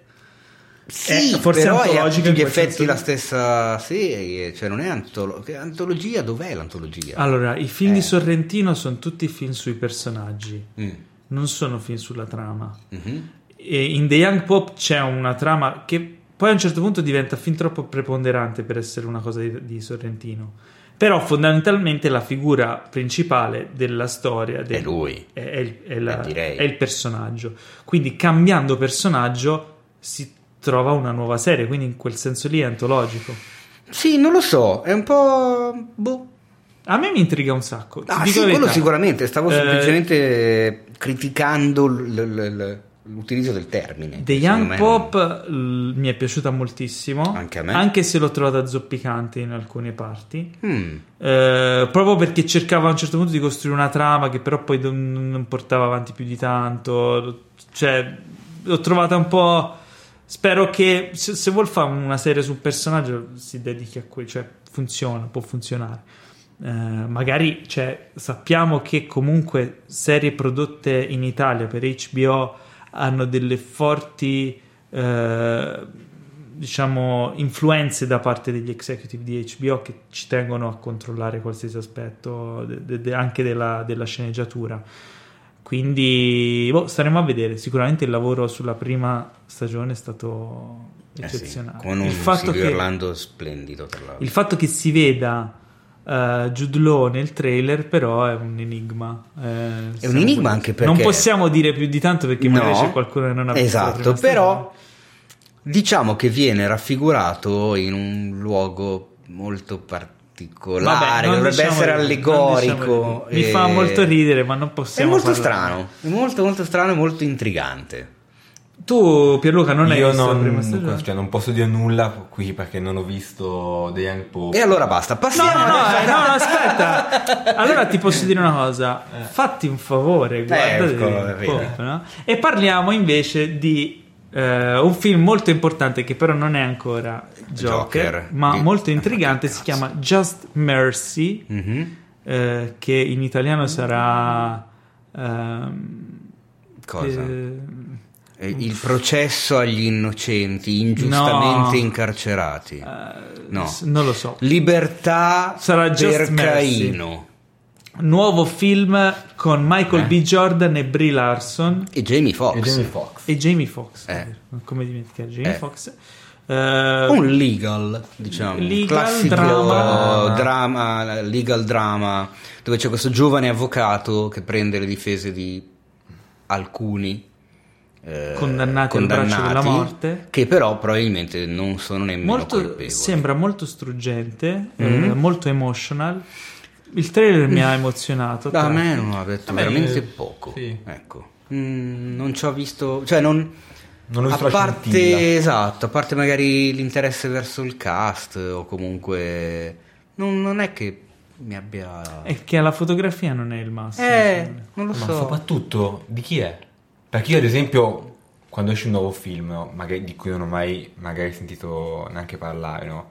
La prima cosa che guardo è il regista. Sì, regista, Prima ancora del sceneggiatore e ca- fotografia io eh, guardo. Eh, e poi Eh. tipo cioè, andando in ordine, regista. Sì, sì, sì. Di chi è? E- di Dustin Daniel Cretton. Che non- Vabbè, cazzo, il famosissimo Dustin Daniel so- Cretton. l'ho perso, Non- forse. neanche io ammetto l'ignoranza, ma non- mi sembra che sia un film che punta tutto sul regista. Ecco. Beh, Cioè, non, ha, non ha al suo Foxx. attivo dei titoli famosissimi, però attenzione, sarà il regista di Shang-Chi and the Legend of the Ten Rings. Ah, allora ecco perché gli hanno fatto fare questo.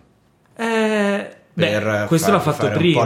Non lo Sì, so. però- Comunque, Shang-Chi, eh, ricordiamo, è il film annunciato dell'MCU della Marvel. eh, il primo film con cast asiatico. del- Ah, ma è il regista di Short Term 12. L'hai visto? No, ma ne ho sentito parlare super bene. Film con, eh, con, eh, con la, con la- Mi ricordo se proprio con Brie Larson. Credo proprio con Brie Larson, sì.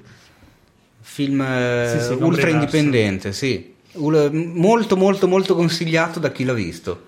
Allora fateci un favore, Guardatevi Short ci facciamo anche 12. noi, ci andremo a vedere Esatto. Short Term 12 che sembra molto interessante. Ma adesso. Ma prima di parlare, parlare- di Joker, prima di parlare di Joker, parliamo dell'ultimo trailer che abbiamo prima di Joker, che probabilmente è il trailer più importante di questa puntata, probabilmente anche più di Joker, perché è la- lo No, svelamento, il primo trailer, la prima volta che vediamo di Dai, scena- no. Senti, c'è Willy, c'è Will Smith. Sì, hai ragione, che è un po' la nostra mascotte, però Eh. c'è anche un Martin Lawrence che Ingol- sembra Eddie Murphy nel professore matto quando fa però No, lo dai, povero Mar- è sempre simpa Martin Lawrence. Allora, Ma sì, stiamo parlando però di- sembra che si sia mangiato Martin Lawrence. No, stai buono, sono passati anche quanti anni? Tanti anni. Tanti Questo anni, il- ma Will Smith è identico. È il terzo film della serie, chiude la trilogia, mai richiesta, Esatto. di Bad, Bad boys, bad Bad boys. Boys. What you gonna do? What you gonna do when they come for you? Bad Boys for Life. Eh, Anzi, Bad Boys Ma- for Life. ma c'è ancora Michael Bay in regia? Non c'è Michael Bay in regia, ma rimane Bensì Michael Bay. alla- Destin Daniel Cretton. Ancora No, ma no, allora, se proprio vuoi sapere, i registi sono due. Sono due addirittura, cioè ne avevano uno a testa, Martin Lawrence. Vedremo se in due riusciranno a fare un film Un film decente. decente, esatto. Il trailer, boh, mi è sembrato Cose già viste. Banalerrimo. Ah, i registi viste, sono- riviste. E, vai. Adil El Arbi Ah, famosissimo Adile Larbi. e Bilal Fallah. E Ah, scusa, Larbi lo fa- da- Bilal Fallah. Ah, scusa, ma cos'è un... eh, cioè, è un rebus. È molto difficile. Ammazza, Però Adil hanno una- El Arbi. hanno e- una- ok. Va bene. No, sinceramente non lo so perché, però Perché? sono annunciati anche come registi di Beverly Hills Cop 4. Ah. Eh? Quindi- Eh? Sì. Oh signor. Per ora annunciati, poi non si sa se alla No, fine riusciranno. Però, insomma, probabilmente se va bene Bad Boys for Life, gli faranno fare anche quello. Diciamo che E lì non lo sì so. che ci sarà Eddie Murphy in Eh sì, versione perché lì certo. forza in versione Certo. Non hanno alle spalle grossi titoli, quindi non cap- cioè, Nell'ignoranza dinamiche totale, di Hollywood. esatto, mi sembrano due nomi messi lì per fare il compitino perché tanto Per poi il film te lo, porta, te lo porta a casa Willy Allora, diciamo la che non verità. ha bisogno di essere diretto in un film del genere Beh, Willy ne ha fatte di cappellate al cinema negli ultimi sì anni. eh. però Bad Boys è un Non è po'- più il Willy degli anni 90.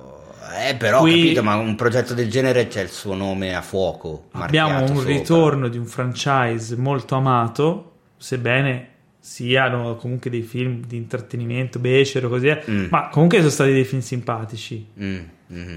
No, vabbè, a me viene, viene- non sono mai appassionato Tra tanto. tutti i film di Michael Bay, tra l'altro l'ho, l'ho rivisto Beh, anche The di Rock, recente. eh, Mm. di Michael Bay carino. L'ho visto anche di recente c'erano delle cose di adattamento in italiano che facevano troppo ridere. Sì. Tipo c'è Martin Lawrence a letto, questa è una piccola parentesi, che gli fa, nella versione in inglese, lo stavo vedendo in inglese, no? E lui dice, I know you wanna spend some quality time with me, no? Che, che Vabbè, in italiano era tradotto. Lo so che vuoi passare del tempo di qualità con no, me. No, dai, ma veramente. Te lo giuro. Ma chi c'era Gualtiero Cannarsi come non adattatore? Lo so, però, non lo so, però quando ho sentito sta frase in inglese ho detto no, voglio sentire come era tradotta in italiano. Ma porca troia. Che ridere. Comunque, eh, vabbè, erano dei film simpatici, dai, mm. niente di eccezionale, però Mm. intrattenevano quelle... Vabbè. Non sentivamo il bisogno di Bad Boys 3, Mm. però No, vabbè, io- ce lo regalano, raga, esce lì da questo pacchetto natalizio. Per onestà intellettuale, esce. ripeto quello che ho detto prima su, su The King, su Piccole Donne, eccetera. Chissà, magari poi è un film della Madonna e quindi io non Per voglio carità. avere pregiudizi. Allora, diciamo che il trailer non è che mi abbia detto chissà sembra che... un po', cioè le battute non è che... Ma poi sembra molto... Tranne au- una che ti ha sganasciato. Una sì mi ha fatto molto ridere, lo ammetto, però mi sembra già comunque un film che nasce eh, autocelebrativo. Cioè è un film che vive del mito dei, dei film precedenti. Sì, sono scene che si, che si ripetono, Eh, c'è la scena di Will Smith. Già lì dici, boh, Sì. cioè non... No, ma eh, obiettivamente le chance che sia un capolavoro sono poche. Ecco. Cioè, sono quei reiterare un franchise de- degli anni 90 che magari non era stato neanche poi questo mega fenomeno. eh, facendo leva sull'autoreferenzialità Ed che è un film che però va a dare ancora forza al mio teorema dell'elicottero, quindi da quel punto di vista va c'era l'elicottero Certo che c'era l'elicottero, Eh. è chiaro. Non c'è film Cioè, scassone hollywoodiano, a parte quelli di guerra, eh, senza elicottero e non c'è film di Hollywood con un elicottero che non sia uno scassone hollywoodiano. No, che non, eh, vabbè, Vabbè. insomma, avete capito. comunque Dove c'è scene- un elicottero in volo, c'è uno scassone hollywoodiano. Le scene d'azione comunque, eh, sembrano ben girate e interessanti. Cioè, le scene d'azione io... Mm. Sì, Sì, cioè, il trailer, come fai a giudicare una scena d'azione guardando un trailer? No, no, scusami. Allora, Eh. eh, mi rettifico. I set piece. Sai Mm. un set piece? Sì. Angolo Ma- del magari- tecnicismo bravo, becero. esatto, magari loro Il no. set piece in un film, in un blockbuster, è una sequenza che ha una certa ambientazione molto caratterizzata per creare un, uh, un effetto di intrattenimento. Diciamo, esempio, facciamo un set piece dove le automobili volano da un grattacielo all'altro. Ok, figo, ok, poi che altro set piece facciamo? E costruisci queste sequenze d'azione super fighe che vendono il film perché uno dice, ah, voglio vedere. Facciamo un set piece in cui il protagonista sta attaccato a un aereo che decolla, capito? E poi costruisci il film unendo insieme questi set piece e creando una storia che li collega. Questo è il modo in cui funzionano i blockbuster americani. Sembrano esserci dei set piece interessanti. Mm. Niente di super caratterizzato, però, boh, non lo so. Mm, Vabbè. diamo il beneficio del dubbio. Ma sì, il beneficio del dubbio lo diamo un po' a tutto, dai. E niente, abbiamo finito con i trailer, no? Ah, non c'è Sounding the Clown. Madonna, quando Teo inizia a cantare, Senti che voce da crooner. la palla d'oca. che schifo! allora, Mi sono dai, Joker, immaginato dai, un dai. testicolo con le piume. Joker. Joker, cosa dire di questo trailer? Ah, Ma io, io non lo già volevo detto tutto, quindi io non lo volevo vedere. Io non lo volevo vedere, mi avete costretto. Io non lo volevo vedere perché ho detto, vabbè, tanto ho già deciso che lo vado a vedere il film. Non voglio vedere altro, non voglio spoilerarmelo. E invece, no, lo devi vedere, no, lo devi vedere. L'ho visto ed effettivamente eh, forse era il caso perché è veramente un bel trailer. Un bel Musica tra- secondo me molto bella, montato divinamente. Molto intrigante. trailer, Sì. Brividi a tratti. Sì, brividini. Io prima volta che l'ho visto ho avuto i brividini perché... Ma proprio tutto l'insieme, perché ho visto un Joaquin Phoenix imbarazzante, cioè ha una gamma di espressioni già solo in questo trailer veramente clamorosa. Infatti si già Eh, si vocifera di una ipotetica vediamo. nomination. eh, Vediamo, la no. musica mi ha coinvolto tantissimo, mi piace un casino quella nota eh, che parte, che a, a orecchio secondo me è un diesis di qualcosa, ma poi andrò a verificare e quindi ti dà... Cioè è una nota in sospeso. Un diesis di qualcosa, cioè vuoi fare Sì, il figo, però. No, non voglio fare Eh, il figo, allora. perché si sente che è una nota in sospensione, non è una nota che chiude o che apre. In- in- nella musica, quando Ok, scrivi la musica sì, ci sì. sono, quest- ci sono Ah. delle note o degli accordi L'angolo del tecnicismo musicale. Esatto, e que- questo è anche un accordo. Ci sono degli accordi che eh, chiudono un- una frase musicale o E che su la questo aprono. siamo d'accordo. Quello non lo è. Quello si sente che è una nota in sospeso, Mm. che è una nota che ti deve portare da un'altra parte. In effetti crea questa... e ti crea questo mood, stato d'animo. sì. E infatti poi si chiude dopo, l'accordo si chiude con un altro accordo subito dopo. Quella nota lì mi, mi ha caricato parecchio. Ve- rivedere De Niro, rivedere New York, vedere De Niro in, in una parte che ricorda molto la parte di Jerry Lewis in Re per Eh, una notte, no, dove era Allora, De Niro aprire- il comico fallito, mentre invece Allora, qua sembra essere una Arthur parentesi. Fleck. Insomma, Su questa tutte cosa queste di cose Re per una notte, King of Comedy. di Re per una notte. Eh, fatevi un favore e andate a vedere Re per una notte. Ma io mi auguro King abbiano of visto, Comedy. se no si devono Eh no, è un, vergognare. film, è un film vecchio. molti non è così scontato. Ma è un film eh. vecchio, dell'83, 82. Però sai, non è così scontato. Vecchio per i giovani. Perché Ah. è uno dei, dei meno famosi di Scorsese, no? Ingiustamente. Ingiustamente. direi. Ingiustamente. Sì, Eh, oddio, guarda, sì, è vero. La- È dei meno- stare magari, dei meno noti, magari sì. tu io abbiamo visto tutta la, film- la fi- filmografia di Scorsese ma in No, realtà beh, ci sono un sacco di, hai ragione, è che- di ragazzi che hanno visto i titoli i gangster vero, più sì, famosi sì, sì. Casino proprio ragazzi i titoli recenti No, è che mi devo fermare a di riflettere ed effettivamente hai ragione, Eh. però a me fa strano pensare che No, sia no, no, meno perché Rupert, Rupert uno- Pupkin per me è uno dei personaggi di De Niro. Quindi, Sì, no, ma secondo me è uno dei film più belli di Scorsese proprio perché si differenzia da molti degli altri film, ma non del tutto. Comunque c'è questa psicosi, cioè non è Taxi Driver, ma Mm. anche non, Eh. è, cioè, eh, non è un film di gangster, ma ha degli risvolti. Quindi è- il fatto che questo Joker si rifaccia in qualche modo, cerchi di citare eh, apertamente, apertissimamente Re per una notte, E anche un mi mette un Taxi bel Driver, dubbio. eh, perché anche un po'- comunque Beh, eh, come emarginazione sociale. Eh, mi mette un grosso dubbio. Nel senso, quanto poi questa citazione è presente nel film oppure è soltanto un richiamo, un omaggio? Perché Io vorrei Il film è prodotto anche da Scorsese. No, non lo è più. Si è tolto Come? dal progetto, ma appunto volevo dire quello. Inizialmente Scorsese era tra i produttori principali. Ah. Beh, avrà avuto Poi si è, un'influenza. si è sfilato. Non lo so se ha avuto l'influenza, magari ha avuto un'altra malattia e O quindi una- si è tolto dal progetto per quello. Ah, un'influenza, scusa. Eh, sì, può darsi, non lo so. Oppure che un film con questa atmosfera ambientato a New York ti fa automaticamente pensare a quello. Un film eh, con una coppia in crisi ambientata a New York ti fa automaticamente pensare a Woody Allen. Non lo so, probabilmente c'è una sorta di immaginario cinematografico condiviso universalmente che ti riporta a, a- a delle cose che hai già visto, anche se magari il film non lo vuole. Comunque, il mio dubbio è. Aspetta, perché mentre parlavo c'era Pierluca che mi ha guardato no, cambiando 3-4 espressioni, ma senza dire niente, quindi non so che cosa. quando hai detto è ambientato a New York non, non so perché ero convinto ma io non ho visto il film e tra l'altro devo ammettere le mie colpe non ho letto l'articolo di Sebastiano che sono sicuro sarà bellissimo ero convinto fosse ambientato a Gotham Attenzione perché hai, de- hai detto una cosa giustissima. È ambientato a Gotham? È ambientato Ah, a Gotham. New York, quindi, eh, ah, ok. certo. Eh No, è che è girato però a New York. Ah, Girato a New. York, ma Eh, ambientato- perché- ambientato a Gotham E allora sì, forse sì. esce un po' troppo New York dal, dal film. Cioè, è- Vabbè, ma secondo te Gotham è più New York, Chicago, e Chicago. mi riferisco a Nolan, Chicago. o ehm, una cosa totalmente di fantasia? Non lo so. Allora, avendo anche visto, mm, mm, come si dice, dal vivo Chicago, effettivamente Gotham è molto quella roba lì. Ma perché c'è tutta questa questione della città su due livelli, è molto... Non lo so, perché Chicago è la Gotham di Nolan e la Gotham di Nolan non è Gotham per me. Perché?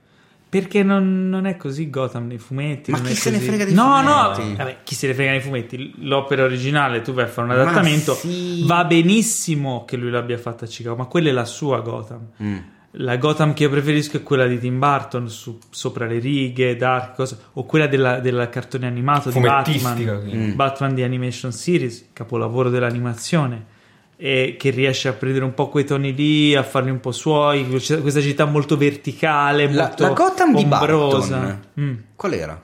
Che città era? Studios. Eh, Allora, Era quella era forse però la- aveva quei diciamo, la, la più gota. Aveva quei- Infatti è figlia della visione di Tim Burton, quindi una, una città gotica, fumettistica, Gotica. postmoderna. Ah, ah, gotica però hai detto Gotham, gotica Mhm. È più gotica New York o Chicago? New York ma Sì, tra le due sì. New York c'è questi elementi gotici Questa verticalità e queste notti all'ombra dei grattacieli Con i tombini con- Chicago non è che non ne abbia. eh. Ma è più ariosa Chicago C'è viali più ampi C'è questi spazi Più, più, più ariosa, proprio per- è veramente ariosa da quel punto di vista. Ventosa Quindi, anche. porco Giuda. Capito? Cioè, l'hai visto, no? Chicago ha, un- ha una presenza diversa. Cioè, ci stava per i, per i Batman di, di Nolan, secondo me. Non so, però, io mi ricordo le, le notti.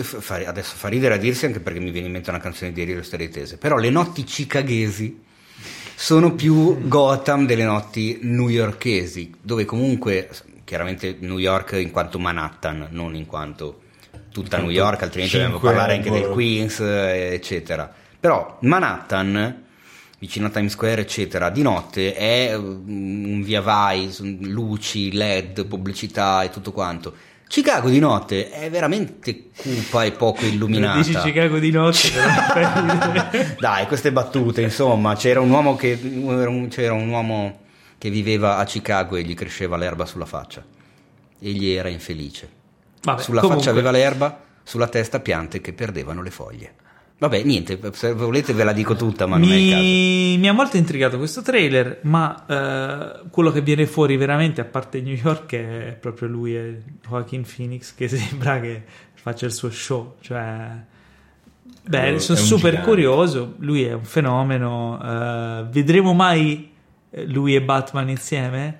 Pare che ehm, Posso dire anche no. sti cazzi? No, no, no, no. no. Ma boh. Anch'io spero di no. Però è, è Joker. Mm. E quindi Ma io sto È un gioco, cioè, dal trailer è un gioco, c'è il fatto che non ha senso che si veda Batman in questo, perché è un altro film. Esatto, ma io sto cominciando a covare la sensazione che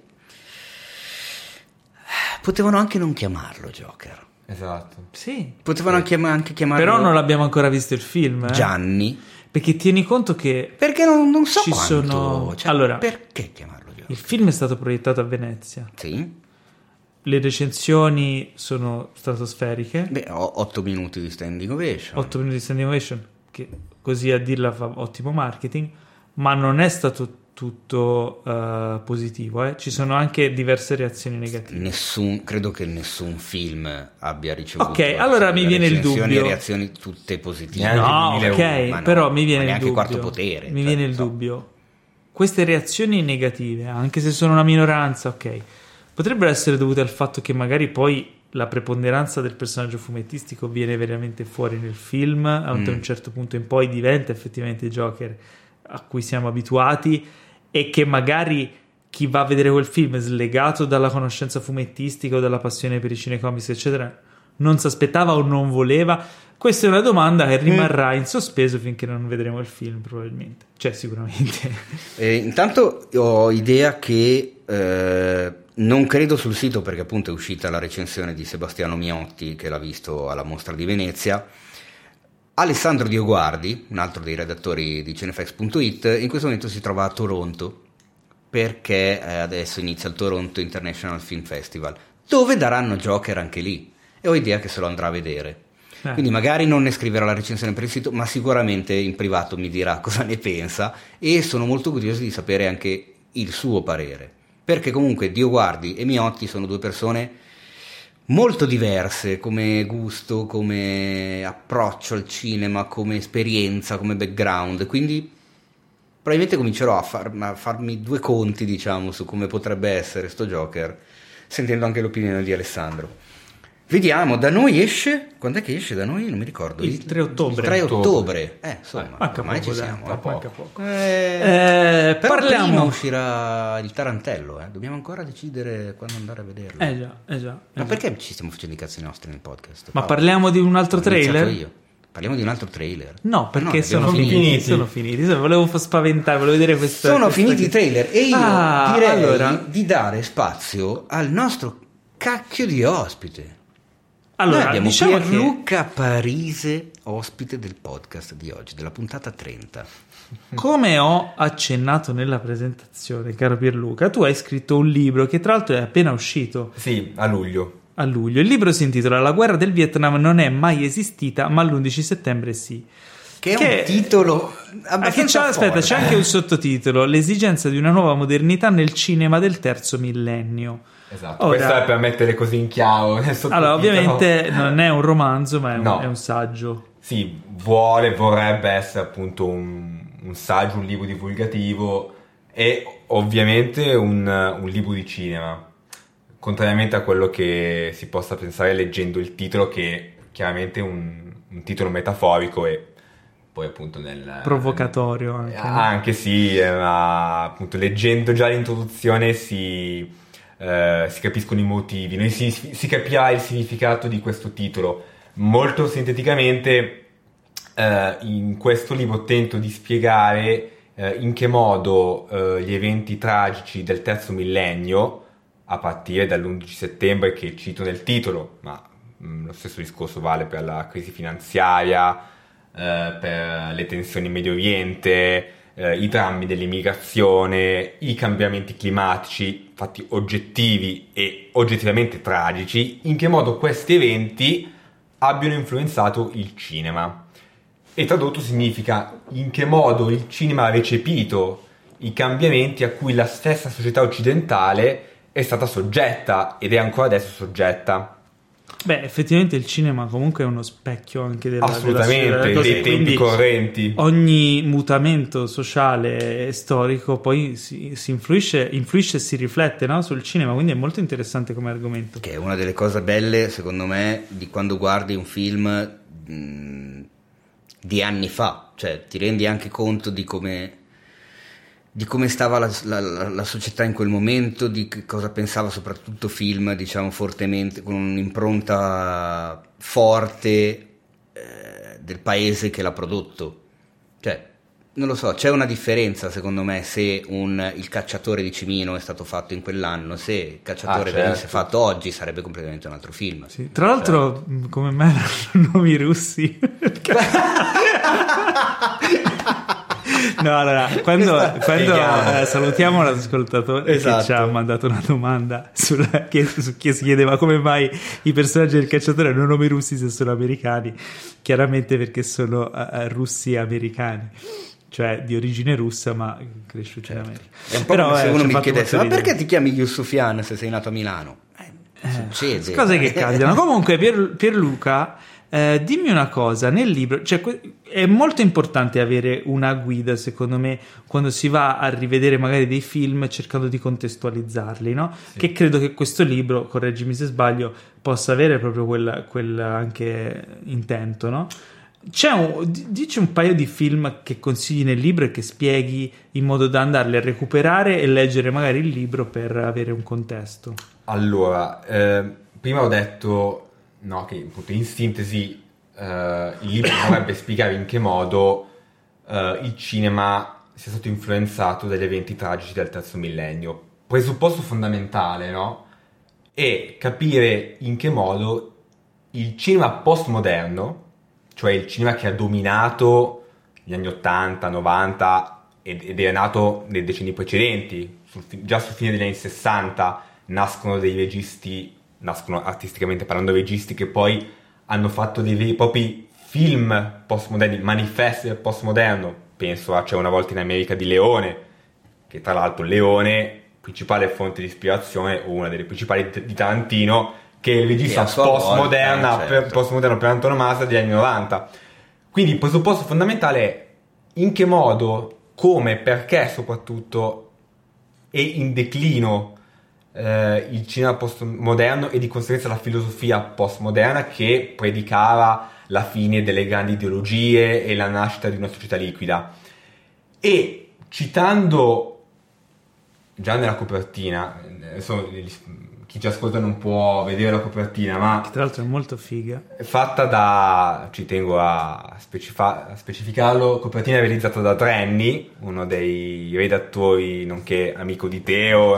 Il mio, il mio braccio destro, si può dire, è il, è il grafico, è il, è il principale responsabile della veste grafica di, di qualunque cosa di Cinefx. La copertina rappresenta eh, il passaggio tra un elicottero ed è questo è un frame preso da Apocalypse Now, uno dei più grandi capolavori della storia del cinema. Probabilmente credo che nessuno si offenda se lo possa inserire in una top 10 o all time. Non guardare me, però Eh, lo metterei al numero esatto. uno, quindi sai, sono un po' di parte. E c'è, si vede il passaggio tra l'elicottero della guerra del Vietnam, quindi anni 70, all'aereo famosissimo purtroppo, diciamo, celeberrimo aereo eh, Boeing dell'11 settembre che eh, Si è va si è infilato nel World Trade Center. Ora, questa immagine, che poi è lo, è lo specchio del titolo se vogliamo, rappresenta il passaggio fra due concezioni cinematografiche, cioè, cioè tra due modi di intendere l'immagine sullo schermo.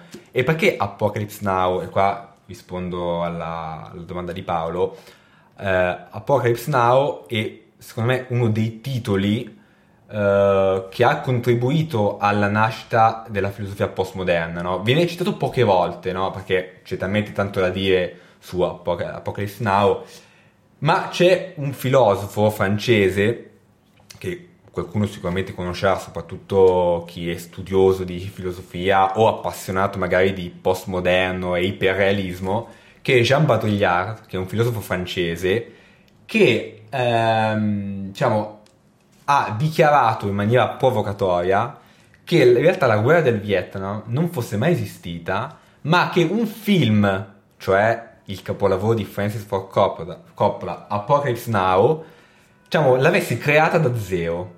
E quindi che da quel momento in poi il punto di riferimento per la guerra del Vietnam sarebbe stato da quel momento in poi un film, cioè un prodotto dell'uomo.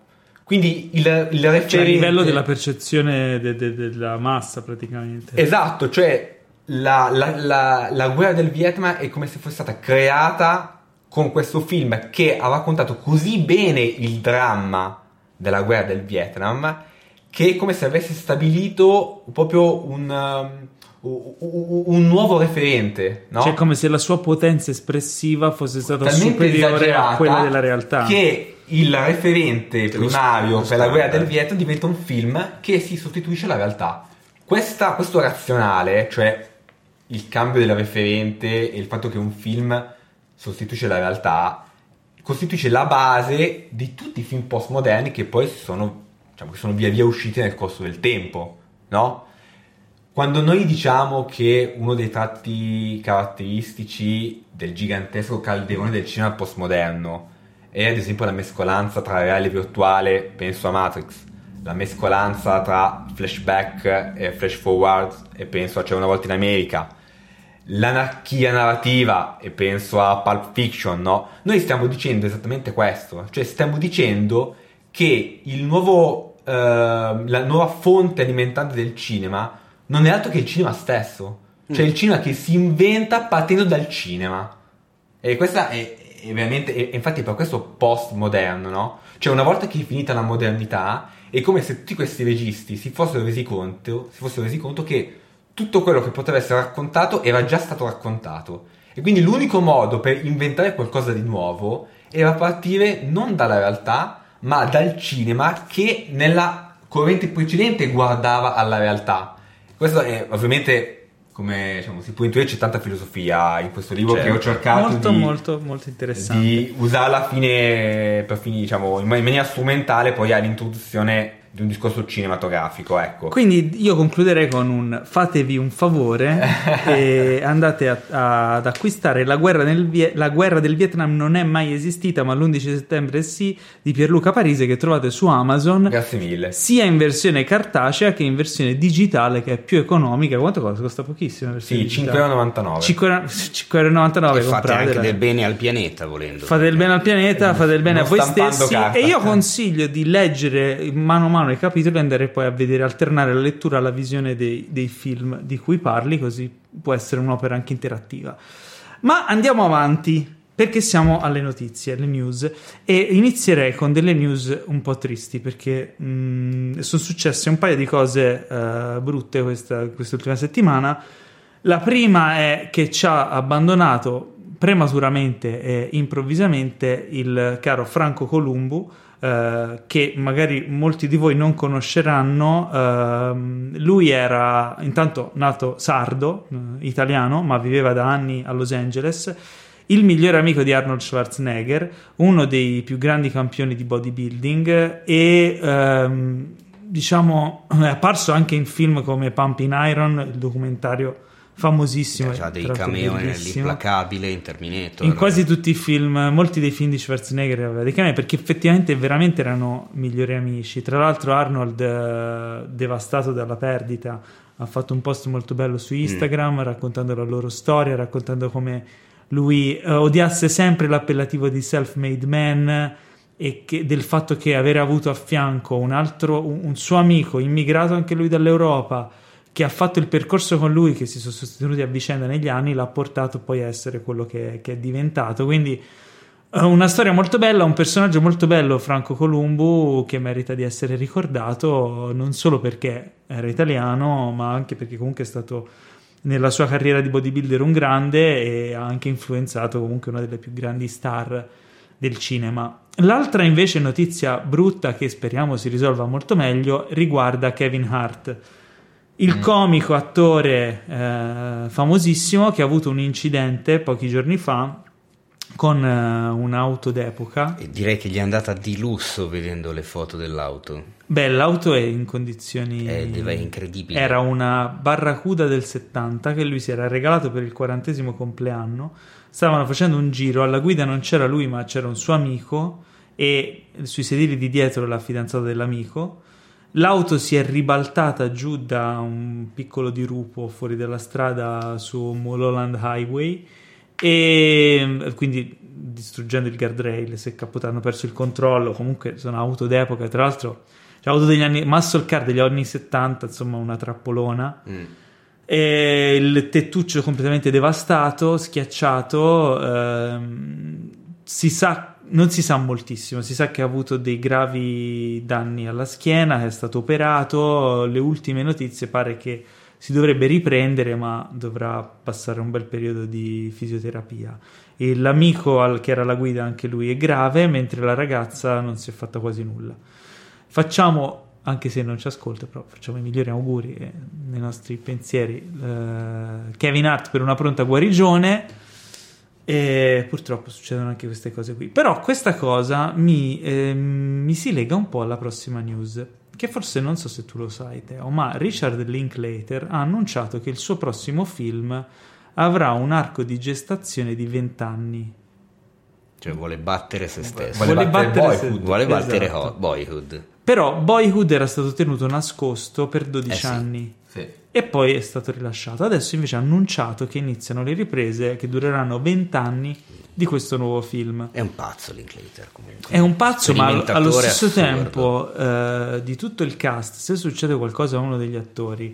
Tra l'altro il film è, è tratto da un'opera teatrale, ora non ricordo nello specifico, quindi ha una storia ben definita. Se succede qualcosa a uno degli attori, non è che la puoi rimaneggiare in corso d'opera come facevano con Boyhood se uno degli attori non voleva più partecipare a cose del genere e sei molto più, diciamo, incatenato. Quindi, che cosa sarà? Uscirà mai questo video? Anche annunciarlo non è un po' gufarlo?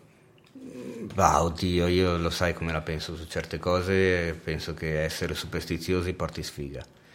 Quindi direi che non, non, vedo il perché della gufata. No, ma è gufarlo nel senso che tu dici, ah, faremo questo film in vent'anni, poi non ci riesci, devi fare la comunicazione, eh, non ci siamo riusciti, è brutto, no? Invece se lo tieni nascosto... Ma no, ma in qualche modo se la cavano, sarà anche tratto da un'opera teatrale, ma immagino che abbiano, si siano organizzati in modo da gestire la situazione, se per qualsiasi motivo dovesse venire a mancare, non, anche in senso lato, non soltanto in senso mortifero uno degli attori. Quindi, insomma, boh, più che altro mi, mi, mi, fa un po' effetto 20 Perché comunque Linklater ha sempre sperimentato, ha sempre fatto un sacco di cose molto particolari.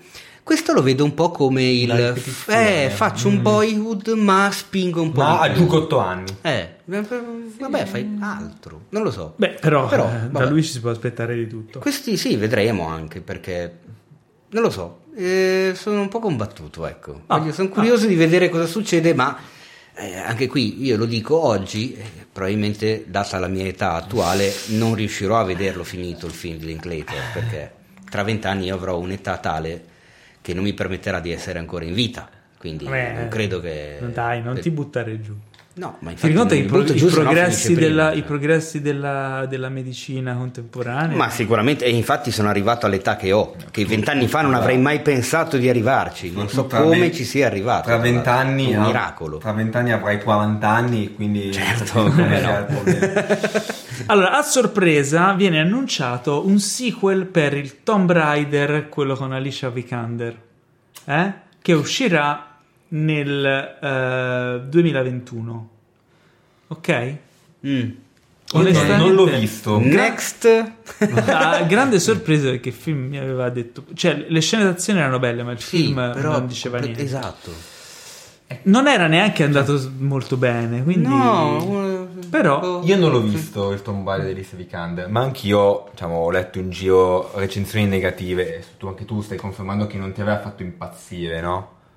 E- No, Beh, il, il film, allora, nelle scene, le scene d'azione sono molto belle e ben girate. Basta. eh, la Sì, cosa, esatto. infatti, Cioè, qua arriva la cosa non, strana. non ho capito nel film la questione Il della- film non è andato della benissimo. la proprietà, la- l'IP Tomb Raider non mi sembra così preponderante, sulla, cioè potevano chiamarlo eh, Gina va nella giungla. No, Gina con la vabbè, treccia, no, no, Gina no, con no, la aspetta, coda. Teo, no, no, perché allora tu ti Mm. stai eh, legando al che poi si, si dice Tomb Raider Mm. originale, cioè i primi no, videogame. no, no, In realtà è aspetta. stato fatto un reboot nei videogame che è identico al film. Mm. Quindi l'aspetto, la storia, eccetera, è preso dal- dalla nuova serie di videogame, che è sempre Tomb Raider, Mm. Eh, però fa riferimento a quelle cose lì. Quindi non è più questa è la quello. dimostrazione del- di quello che dico io che quando guardi un film non devi stare lì ad appiccicarti a da dove il film arriva perché se poi magari ti manca un pezzo o non lo sai Fai brutta figura. fai un figura di merda Vabbè, comunque e quindi niente, il film questa va valutato per quello che è Ma infatti, seco- secondo me, adesso, indipendentemente dalla, dalla fedeltà o meno al videogame, no? Visto che il precedente, i precedenti film di Tomb Raider con Angelina Jolie erano stati eh, dei buchi dell'acqua sotto l'aspetto critico, no? Cioè, sicuramente sono stati visti da tante persone, però non sono non film memorabili. primo, primo fu un successone Esatto, punto di vista. però diciamo dal punto di vista cinematografico è un film dimenticabilissimo, no? Cavolo, film? tu eh, ma appunto, tu avevi la possibilità, tu dico produttore, regista, di ripartire da capo, no? Cercare magari anche di eh, dare un, un tono diverso alla pellicola, no? Più drammatico. più No, ma guarda che ci provano. Nel, il, il film Eh. nuovo c'ha un sacco di potenziale, inizia anche bene. Si perde poi in una trama un po' banalotta, però non è. Non è Ah. non- c'era un grosso potenziale. Infatti, questo sequel in teoria potrebbe anche rimettere. rimettere cosa è successo? chi era? era? era Lara Croft che voleva so. dire la sua Alex, no, chi era?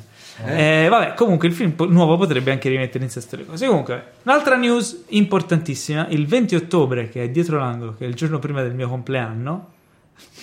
C'entra un cazzo, però per me, no, perché quando l'ho letto ho detto, ah, che bel regalo di compleanno. ah ecco perché Eh, inizierà su HBO la serie Watchmen. fantastico. Finalmente è stata annunciata Oh. l'uscita. Credo che andrà in semi contemporanea anche su Sky, ma non, non, non ci non sono lo so ancora anche perché appunto non ho ancora visto niente. Eh, quindi insomma speriamo. Watchmen super attesa nuova serie bomba della HBO beh siamo tutti in attesa. Altra news. Questa è interessante. Halloween Kills che è il sequel dell'ultimo Halloween che segue il primo Halloween direttamente avrà nel cast l'attrice che interpretava Lindsay Wallace, che era una delle bambine, era la bambina a cui Laurie Strode faceva da babysitter. mi è venuto un mal di testa Ah, te lo ricordi il- l'originale Halloween Sì. di Carpenter, no? Sì. Lei fa la babysitter, ci sono due Sì. bambini. La bambina, Ok. ok, ritorna nel film nuovo con l'attrice originale. Ok. Quindi Ah, ok, l'attrice sì, bambina, ormai adulta, ritorna nel film per interpretare il personaggio che interpretava da bambina. Ok? L'attrice che si chiama Kyle Richards reinterpreterà le... Vabbè. Ok. Eh, Sì, inter- ah, interessante. bene. Un po' anche in ottica di Linklater, no? Sì, Che- quello sì. Vabbè, No, no, ma sì, sicuramente, vabbè, solo che Halloween originale è un cose- gran capolavoro. Mi Beh, fa, direi. fa- mi fa simpatia. Eh, e niente, l'ultima news eh, riguarda l'annuncio del Filmmakers Mode. Che cos'è il Filmmakers Mode? È una modalità che verrà inserita nelle nuove TV eh, da parte di diversi produttori, tra cui, se non sbaglio, LG, Panasonic. eh, Sony e altri, ora non vorrei sbagliarmi. Comunque, diverse, cioè, ah, ti ricordo. Facciamo il punto della situazione. Un annetto fa, ci fu- riparti- ri- eh, ripartiamo al rewind. ripar- ri- esatto. un, annetto, un annetto fa ci fu eh, da parte di alcuni registi, tra cui Nolan, eh, se non sbaglio anche mm, quello di La La Land, come si chiama? Damien Chazelle. Damien Chazelle e altri, eh, una diciamo protesta sul fatto che molte TV, cioè la maggior parte delle Ah, TV certo, in commercio, sì, mi ricordo. aveva il- di 100 Hz. Esatto, aveva roba questa modalità smooth, eh, fluid motion, come la vogliono chiamare, Che aggiungeva che frame. interpolava frame Mhm. aggiuntivi facendo sembrare i film delle telenovelas. Certo. Inoltre tutte le modalità con i colori pompati, insomma tutto il lavoro che facevano loro in color, in post-produzione, eccetera, per dare un look al film Veniva che veniva visto solo in sala, ma in tv poi si vedeva una porcata, o almeno non si vedeva quello che loro volevano far vedere, quindi il loro lavoro veniva alterato.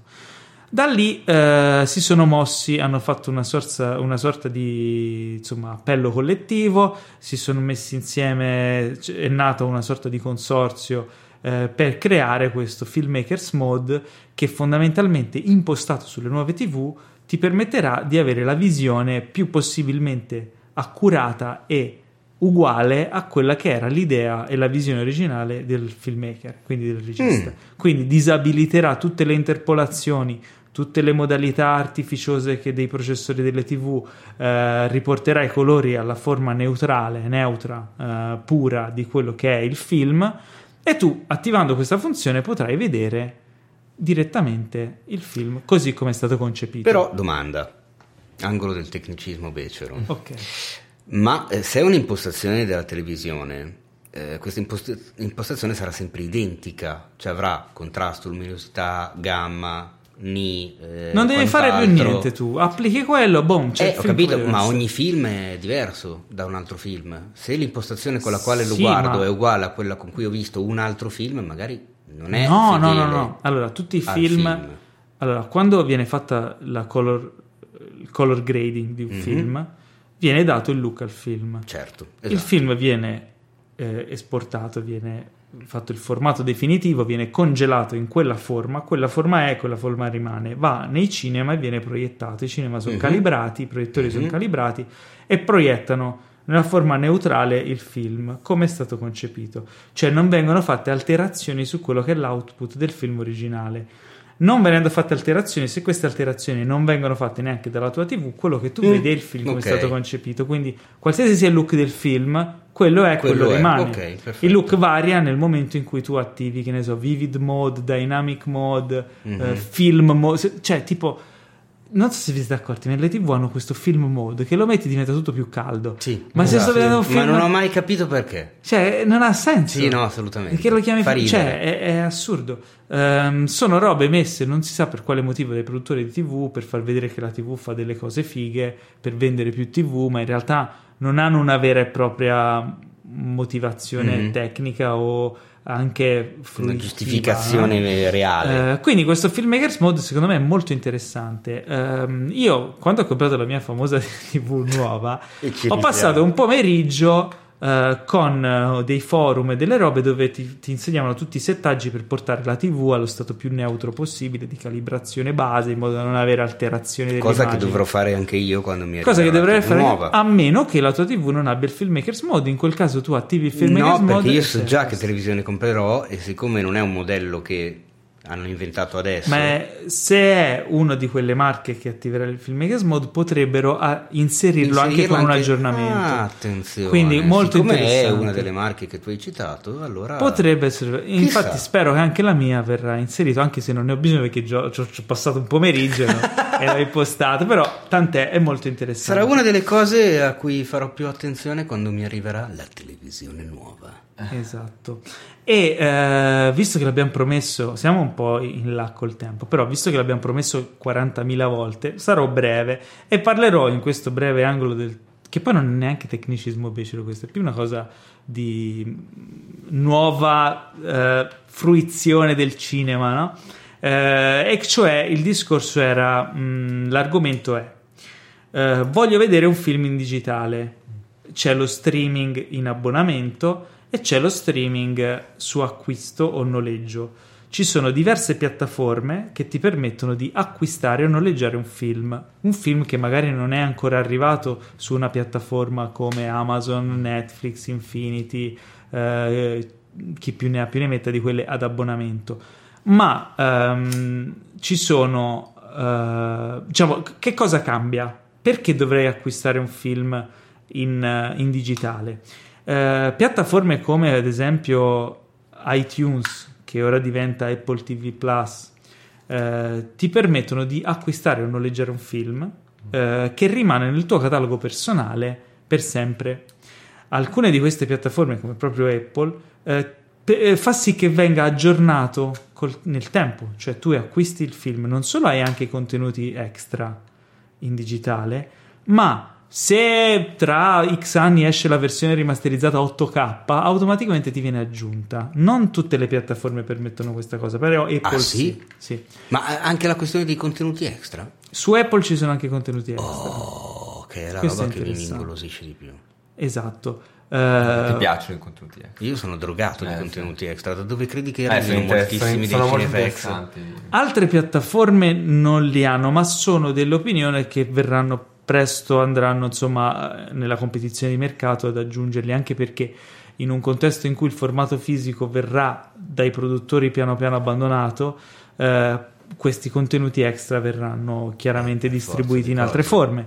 Eh, ci sono- c'è la possibilità di acquistare i film sulla PlayStation, su YouTube, eh, Cili, ci sono un sacco di piattaforme che ti permettono di fare questa cosa. O noleggiarlo con pochissimi euro e tu hai spesso il film eh, nella prima finestra dopo quella cinematografica, cioè appena esce dal cinema, poco tempo dopo viene distribuito in questo formato qui, mentre sugli streaming di solito arriva una media di tre anni dopo.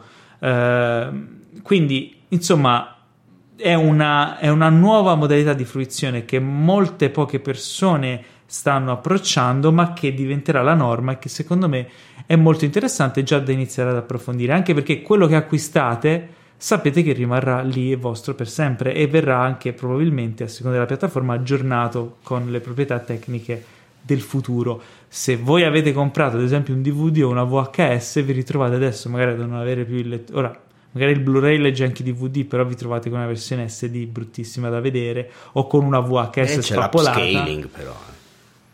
Eh, non è la stessa No, cosa, so. Teo, ma ne parleremo in un altro angolo del tecnicismo. Esatto. Quindi, questa è una versione a prova di futuro. E questa cosa è interessante. Anche perché proprio soprattutto per la questione del, del- del formato che, che dicevi tu, perché diciamo che uno dei, dei- dei quesiti attuali sulla, sulla digitalizzazione dei contenuti è proprio qua. Cioè oggi noi ascoltiamo la musica in MP3, Mm. Ma tra dieci anni l'MP3 esisterà? Esisteranno i sistemi per riprodurre un MP3? Già non si ascolta più la musica in Eh, hai capito? Già adesso si fa, cioè, nel senso, Ormai con Spotify. Stessa cosa, stessa cosa per i contenuti video che tra l'altro hanno una miliardata di estensioni, cioè l'MP4, il MOV, l'AVI, eh, il, il Matroska. eh, No, ma ormai lo cioè, streaming eh, comunque ha raggiunto un livello qualitativo e una facilità di fruizione ovunque, anche da cellulare, poi con l'avventura del 5G, insomma, No, ma il, io mi il riferisco alla questione direzione lì. dell'acquisto e del- del- dello stoccaggio, diciamo. Eh, di un una film. volta che Se tu io hai- me lo voglio tenere nell'hard disk, Non ha senso. chi mi dice che tra dieci anni potrò rivederlo quel file? appunto, In probabil- questo modo esatto, invece esatto, è lo eh, stesso sì, discorso. sì, sì, sì. si Non c'è il rischio, Non c'è diciamo. il rischio, esatto. Oltre al fatto di averlo, averlo con te ovunque se hai una connessione internet, eh, perché magari c'è il tablet, sei in viaggio, c'è il cellulare o c'è il visore VR o quello che è, o la lente a contatto VR che ti infili nella retina o nel cervello, cioè è a prova di futuro, capito? Il tuo catalogo, scegli, una scegli la piattaforma che più ti conviene o ti piace o ti sta simpatica, ti crei il tuo catalogo e- ed è lì, è tuo. Quindi è interessante come nuova forma di fruizione. Detto questo, eh, questa settimana siamo stati molto pigri. No, in realtà non è che siamo stati pigri, siamo stati No, allora- io in vacanza. Ah, ecco, Io in mettiamo, vacanza in Croazia. chiariamo le cose in chiaro. Tu sei stato a fare il trasloco. Esattamente. Che, che, che tipo il trasloco infinito? Eh no, vabbè. Never ending moving. Eh, ho dovuto portare tutta una casa nella quale vivevo da 16 Dicasi anni trasloco. e da 5 con un'altra persona in un'altra casa di nuovissima costruzione, quindi nella quale che era da arredare da zero, Ma questa cosa da mi allacciare ricorda- tutto da zero. Mi ricorda quindi tra una cosa- appuntamenti e queste guarda, Mi ricorda una cosa che puttanaia. si chiama trasloco. Eh, ma c'è, C'è trasloco e trasloco. Traslocone. Ecco. Never ending moving. Madonna santa. E ancora non è non siamo ancora al 100%, anche se ormai possiamo dire di essere-. Quindi Diciamo- la morale della fa- tu non so cosa hai fatto. No, io ho visto, ho visto lo scorso weekend il Re Leone, di cui ma ne abbiamo di già cui avete parlato, quindi non quindi- abbiamo film da recensire. Però cosa abbiamo pensato? Però io volevo spendere due parole su incontri ravvicinati del terzo tipo. Ma visto che siamo in ritardo, questo film è uscito tipo quanti mesi fa? Ne- è, è uscito nell'anno, è uscito fa? nell'anno più bello del secolo scorso, il 1977. Forse perché sei nato tu. Perché è uscito Star Wars. No, e anche, è nato lui. e anche Razorhead. e poi perché sono nato io. Eh, vabbè. Ma ne parleremo nella prossima puntata in cui non avremo recensioni fresche. Perché siamo un po' in là col tempo e perché vorrei fare un esperimento. Visto che al cinema al momento, nonostante sia appena finito agosto, sia appena iniziato settembre, che insomma è quel, è quel periodo di transizione tra- alla fine dell'estate dove riniziano a uscire cose interessanti al cinema, ci sono un sacco di film al cinema che voglio vedere e voglio condividere con voi che siete qui e con voi che siete a casa e ci ascoltate questa lista della spesa, che sono i prossimi film che, prossimi film che vorrei vedere. E i film sono The Rider, Il sogno di un cowboy di Ul- Chloe Zhao. Ultra consigliatomi via WhatsApp da Pietro Baroni, che è stato ospite Sì. con noi della settimana Ma scorsa. ne- puntata guarda, questo scorsa. film in realtà all'estero è uscito un bel po' di tempo fa ed è Ne eh, bene. stra stra consigliato. Deve Sì, essere è una arrivato un bomba. messaggio con scritto Teo vai immediatamente a vederlo Porca e mi ha messo miseria. la locandina Perché detto, siamo qui "Eh, a va registrare? bene." No, voglio vederlo The Rider da un pacco di tempo. Infatti, avevo quasi perso le speranze. Ho visto che è uscito e va assolutamente visto. Un altro film che è uscito è un film italiano con Luca Marinelli. Si chiama Martin Eden e mi sembra molto interessante. presentato a Venezia tra l'altro Presentato a Venezia, Eh sì, è già al cinema, è già in sala. è già in sala Quindi interessante. Poi tutti i progetti in cui viene coinvolto Marinelli comunque ha- hanno sempre un perché c'è sempre, no? storia di un marinaio che si innamora di una donna di un'altra classe sociale vuole diventare scrittore e cambiare diciamo migliorarsi ecco Interessante. tratto da un romanzo tra l'altro di Jack London quindi non proprio il primo stronzo del mondo ecco Beh, invece abbiamo poi il film tratto da una graphic novel Da un graphic novel, ti devo correggere. E Un adesso graphic ti ho novel. sconvolto la vita. Si dice un graphic novel. però è brutto un graphic Lo so, suona male, però è è più. Allora, eh, il prossimo film tratto da graphic novel di Igort, che non solo ha eh, creato graphic novel, ma ha anche diretto il film, quindi è Tratto anche da regista, graphic tratto novel. da graphic novel, e eh, il titolo è lo stesso del film e del de- e- e di graphic novel 5 è il numero perfetto con Tony Servillo e Valeria Golino E Carlo Buccirosso. e Carlo Buccirosso. Eh, ne avevamo accennato tempo fa che avevamo visto il trailer, sembra molto interessante, io lo voglio assolutamente vedere e magari cercherò in qualche modo di intervistare Igor. Ma perché ci devi spoilerare queste Non cose? lo so se ci riuscirò, probabilmente non ci riuscirò. Ecco, adesso tu stai ma- facendo come stu- la casa di produzione del nuovo film di Linklater. Lo sto gufando. Cioè annunci le cose poi magari molto probabilmente non ci riuscirò, ma se ci riuscirò... Ah, ok. Non succede, ma se succede. Allora, un altro film è Blinded by the Light di Gurinder Chadra, già regista di Bandit Like Beckham. che Madonna Paolo, ti sta succedendo? Si sente che sei stato in Croazia e non negli Stati Uniti o a Perché? Londra. Ma che pronuncia hai? Facciata di nomi Cosa stranieri. No, è una, è una pronuncia orrenda in inglese. que- Ma lo so, è l'inglese minuti. italiano per farlo capire. Ah, ok. No, Eh. perché minchia, ah, un altro film molto interessante è Blinded by the Light. Blinded by the Light. Non ho mai sentito Ba- pronunciare Blinded by così the male Light. la lingua anglosassone. Di Gurinder Chadra, già regista di Bandi- Bandits Like Beckham. Ah, oh, senti com'è più Ma armonioso. poi non capiscono. Ma non è vero.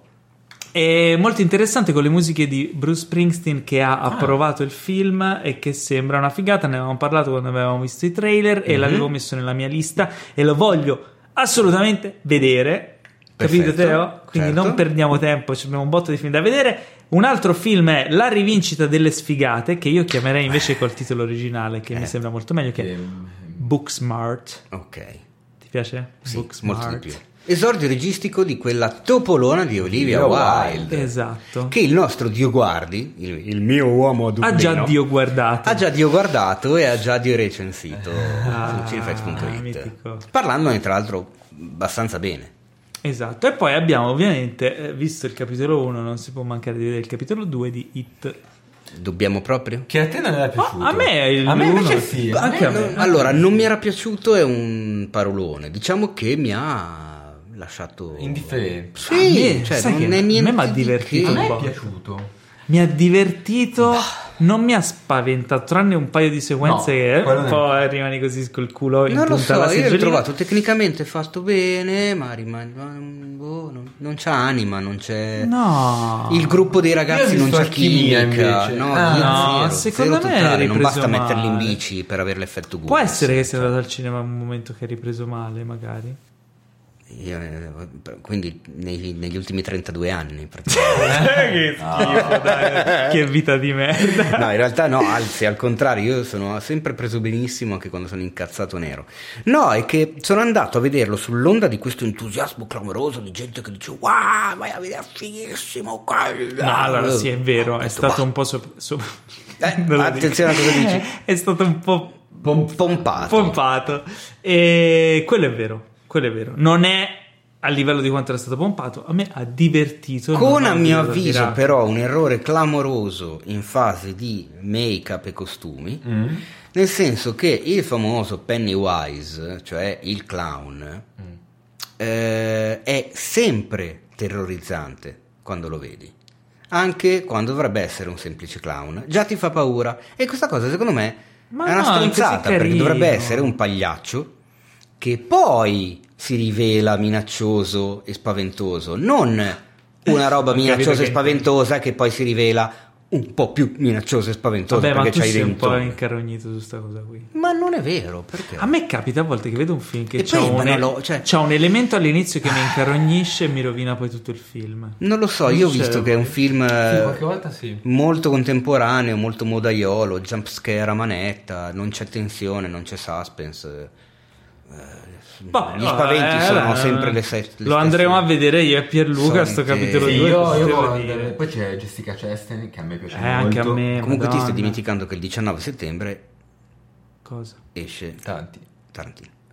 Eh, ma non è uscito ancora. No, però tu dici andare a vedere in questo periodo, ma metti che uno che sta Il ascoltando 19 il podcast settembre non è questo il 18 periodo. settembre. Ma no, ragazzi, non glielo ascoltatelo quando dici? lo dovete ascoltare. Eh già. Siete in ritardo, state recuperando il podcast mesi dopo? Bravi. Esatto, vedi? Bisogna volerli bene. Però vi siete persi l'evento culminante del 20 settembre.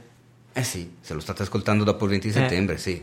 E cioè, dopo essere stati a vedere Tarantino, venite al Mare Culturale Urbano a Milano a vedere alle ore 21 Harry ti presento Sally, Eh, che io rivedo volentieri al cinema. Cioè, lo rivedo, ma al cinema è per la prima volta. Anche per me. Questa è una figata. Esattamente. Tra l'altro sarà in lingua originale, Certo. con i sottotitoli per chi non Certo. capisce l'inglese. Però se lo può godere lo stesso con la recitazione, le inflessioni, le cose che hanno reso questo film immortale insieme a noi, interagendo, parlandone dopo il film, facendo Cinefx dal vivo, con degli ospiti, registrando gomitate, pugni, bottigliate. Esatto, e orgasmi finti a volontà. Che bello, e Esatto. se venite prima c'è anche l'aperitivo, cioè è a parte, non è incluso nel biglietto, però è molto buono. Esattamente. E Quindi- se, se venite come primi 20, che beh, è orrendo da dire in italiano, se siete tra i primi 20 ad arrivare, riceverete la fantastica cartolina ricordo della serata con sul retro un indovinello che riguarda il film e quello che eh, per Che primo figo. lo indovina vince un regalino in stile Harry ti presento Sally, Beh. come abbiamo fatto con The Blues Brothers. Con The Blues Brothers hanno vinto un bel regalino. Eh sì. Chissà cos'è cos'è. È proprio cos'è, un cioè, bel regalino. È un orgasmo in Bob. scatola? È un orgasmo, è un, orga- è un orgasmo finto in scatola. È, un- Ah. è il DVD di Casablanca. Esatto. Senti Teo, ma che giorno, qual è l'ultimo giorno d'estate? Il 21 settembre, Quindi essendo il 20 settembre è ancora un'arena estiva. certo, Se fosse stato il 22 sarebbe stata un'arena autunnale. autunnale. Quindi essendo un'arena estiva ma a fine estate se piove devono portarsi l'ombrello. No, se piove ci si sposta nel posto dove non piove. Quindi state tranquilli e non rompete le... Ma non ma nessuno rompeva le Ah palle. no, mi era, mi era sembrato, mi era sembrato. Eh, poi cos'altro vogliamo dire? Abbiamo degli altri annunci da fare? No, beh, sono va, se, se, se, se hanno voglia di candidarci come miglior podcast ai Macchia Nera Awards, non Cosa? sarò certo io quello che glielo impedisce. Cosa? Ci sono i Macchia Nera Awards, Sì. gli Oscar del web? Sì. Italiani? Sì. Non internazionali? No, Noi eh, parliamo italiano, quindi Eh sì. è il caso che voi ci parliamo candidiate. italiano perché altrimenti se parliamo in inglese diciamo cose tipo blinded by the light. Blinded by the. Light Book Smart. Ok? O anche con l'accento indiano. you. O anche con l'accento in... blinded by the light. Madonna. Allora, i macchie nere Word funzionano così: che se voi non compilate quel form che c'è in tutti gli articoli di, di Cinefax adesso e scrivete 10 volte che volete No, candidarci, attenzione. una volta No, per ciascuna categoria. Eh, minimo si possono dare, si possono votare otto categorie, si devono votare otto categorie, Ok. ma lo stesso nome può comparire al massimo quattro volte nei voti, perché altrimenti è evidentemente qualcosa di pilotato e non va bene. Giustamente loro Lo dicono adesso. stesso nome bene può tutto. apparire solo 4 volte. Certo, cioè se io voglio scrivere che Cinefax è il miglior sito di cinema, Ok. Candido cinefax.it come sito di Ok. cinema, ma non posso candidare anche cinefax.it come miglior sito di satira, come miglior sito di giornalismo, come miglior sito Ah, di beh, televisione, candidateci sito, nelle, eccetera. candidateci nelle eh, Categorie. categorie appropriate che sono miglior sito di cinema. Cioè, Infatti miglior sito- votato. Sì, Ho votato miglior, quello. sito Miglior podcast. podcast e se volete Facebook e Instagram, se vi va però. Poi sono Facebook, 4. E così sono quattro, sì. Perfetto, dai, Eh, è facile ragazzi, fatelo così vinciamo dei premi e noi andiamo vestiti bene. Voi potete vedere le foto su Instagram di noi vestiti bene. Cioè, cosa, cosa volete di più? Co- meglio di così? Eh, cioè, così non dovete aspettare fino a Cannes dell'anno prossimo. cioè, Esatto. Ah, perché tu andresti in, in smoking? assolutamente sì. Però- bellissimo. Adesso voglio la nomination solo per presentare. Noleggerei uno smoking dorato. Bello. Eh? Allora, se ci, se ci fate candidare Brava, e vai, vincere, vai, parti con la io e. Teo Pompa. andiamo a ritirare il premio in smoking dorato. Tutte e due con lo smoking dorato o uno con lo smoking d'argento e tu con lo smoking Giusto. oh, Eh, ah, che cosa vuol dire? Cioè, No, è brutto, vero? Eh. Tutte e due con lo smoking dorato, tipo Oscar. Che cioè, bello. tipo Oscar la statuetta proprio, non Tipo un serata po' anche i gemelli. Tipo signori della droga. Bene ragazzi, grazie fine. per averci ascoltato. Se non siete ancora iscritti vi preghiamo di farlo e di lasciare una bella recensione a 5 stelle per aiutarci a diffondere il nostro magnifico podcast. Ci potete seguire inoltre anche su Instagram come cinefax.it e anche me come paolocellamare. Eh, tu hai un Instagram... Sì. Sì, che è molto bello. no, Pierluca Parise. Pubblico le foto dei miei viaggi e del, e del mio libro. Quindi, at Pierluca Parise, eh, comprate il suo libro più di una volta e nel Regalatelo frattempo... agli amici. Quando gli amici vi dicono mi consigli un bel libro libro, di di cinema?" cinema, la guerra del Vietnam non è mai esistita, ma l'11 settembre sì, l'esigenza di una nuova modernità nel cinema del terzo millennio di Pierluca Parise. Quindi, Grazie. visto che si avvicina Natale, visto che si avvicinano i Madonna. compleanni di tutti quelli che sono nati da oggi a Natale, avete un'idea regalo. Tra l'altro, se sono appassionati di cinema, perfetto. Nel frattempo, in attesa della prossima puntata, un caro saluto da Teo Yusufian. Ciao, virgola, ne, perché perché non è ciaone, non è ciaone, è ciaone. Mi sembra giustissimo. Un saluto dal nostro ospite del giorno Pierluca Parise. Ciao a tutti e grazie a Paolo e Teo per avermi ospitato. Spero di tornare. Tornerò, tornerei volentieri. Te lo ecco. devi meritare. Me lo devo meritare, devo sudarmi. Quindi scriveteci anche se volete il ritorno di Parise. Votate Magari- sempre su macchia nera. Se Esatto. No, no, no, no, no, la cosa fare. di macchina è una cosa seria, ok? To- quando tornerai avrai un nuovo libro. Eh, esatto. e un caro saluto da me Paolo Celamare, un bacione a tutti e eh, ciao. Un bacione, un bacione fa molto governo precedente. eh, non è proprio... Che s- Comunque che hai notato, hai notato la cosa, modo, quando eravamo eh. senza governo tu eri in vacanza e quindi anche il podcast era senza governo. Sei tornato tu e puff, Cosa? è tornato anche il governo. Ma Eh, sarà eh, che io sono il governo? cosa. Probabilmente perché Io e nessuno, il governo siamo la stessa persona? nessuno ha mai visto te e il governo insieme. Oh, aspetta, no, non ha senso. Io e il non governo siamo la stessa persona. No, perché? Cioè, quando tu non c'eri, eravamo senza, senza governo, quindi poi tu sei tornato e puff, è tornato anche il governo. Wow. Cosa ge- geniale.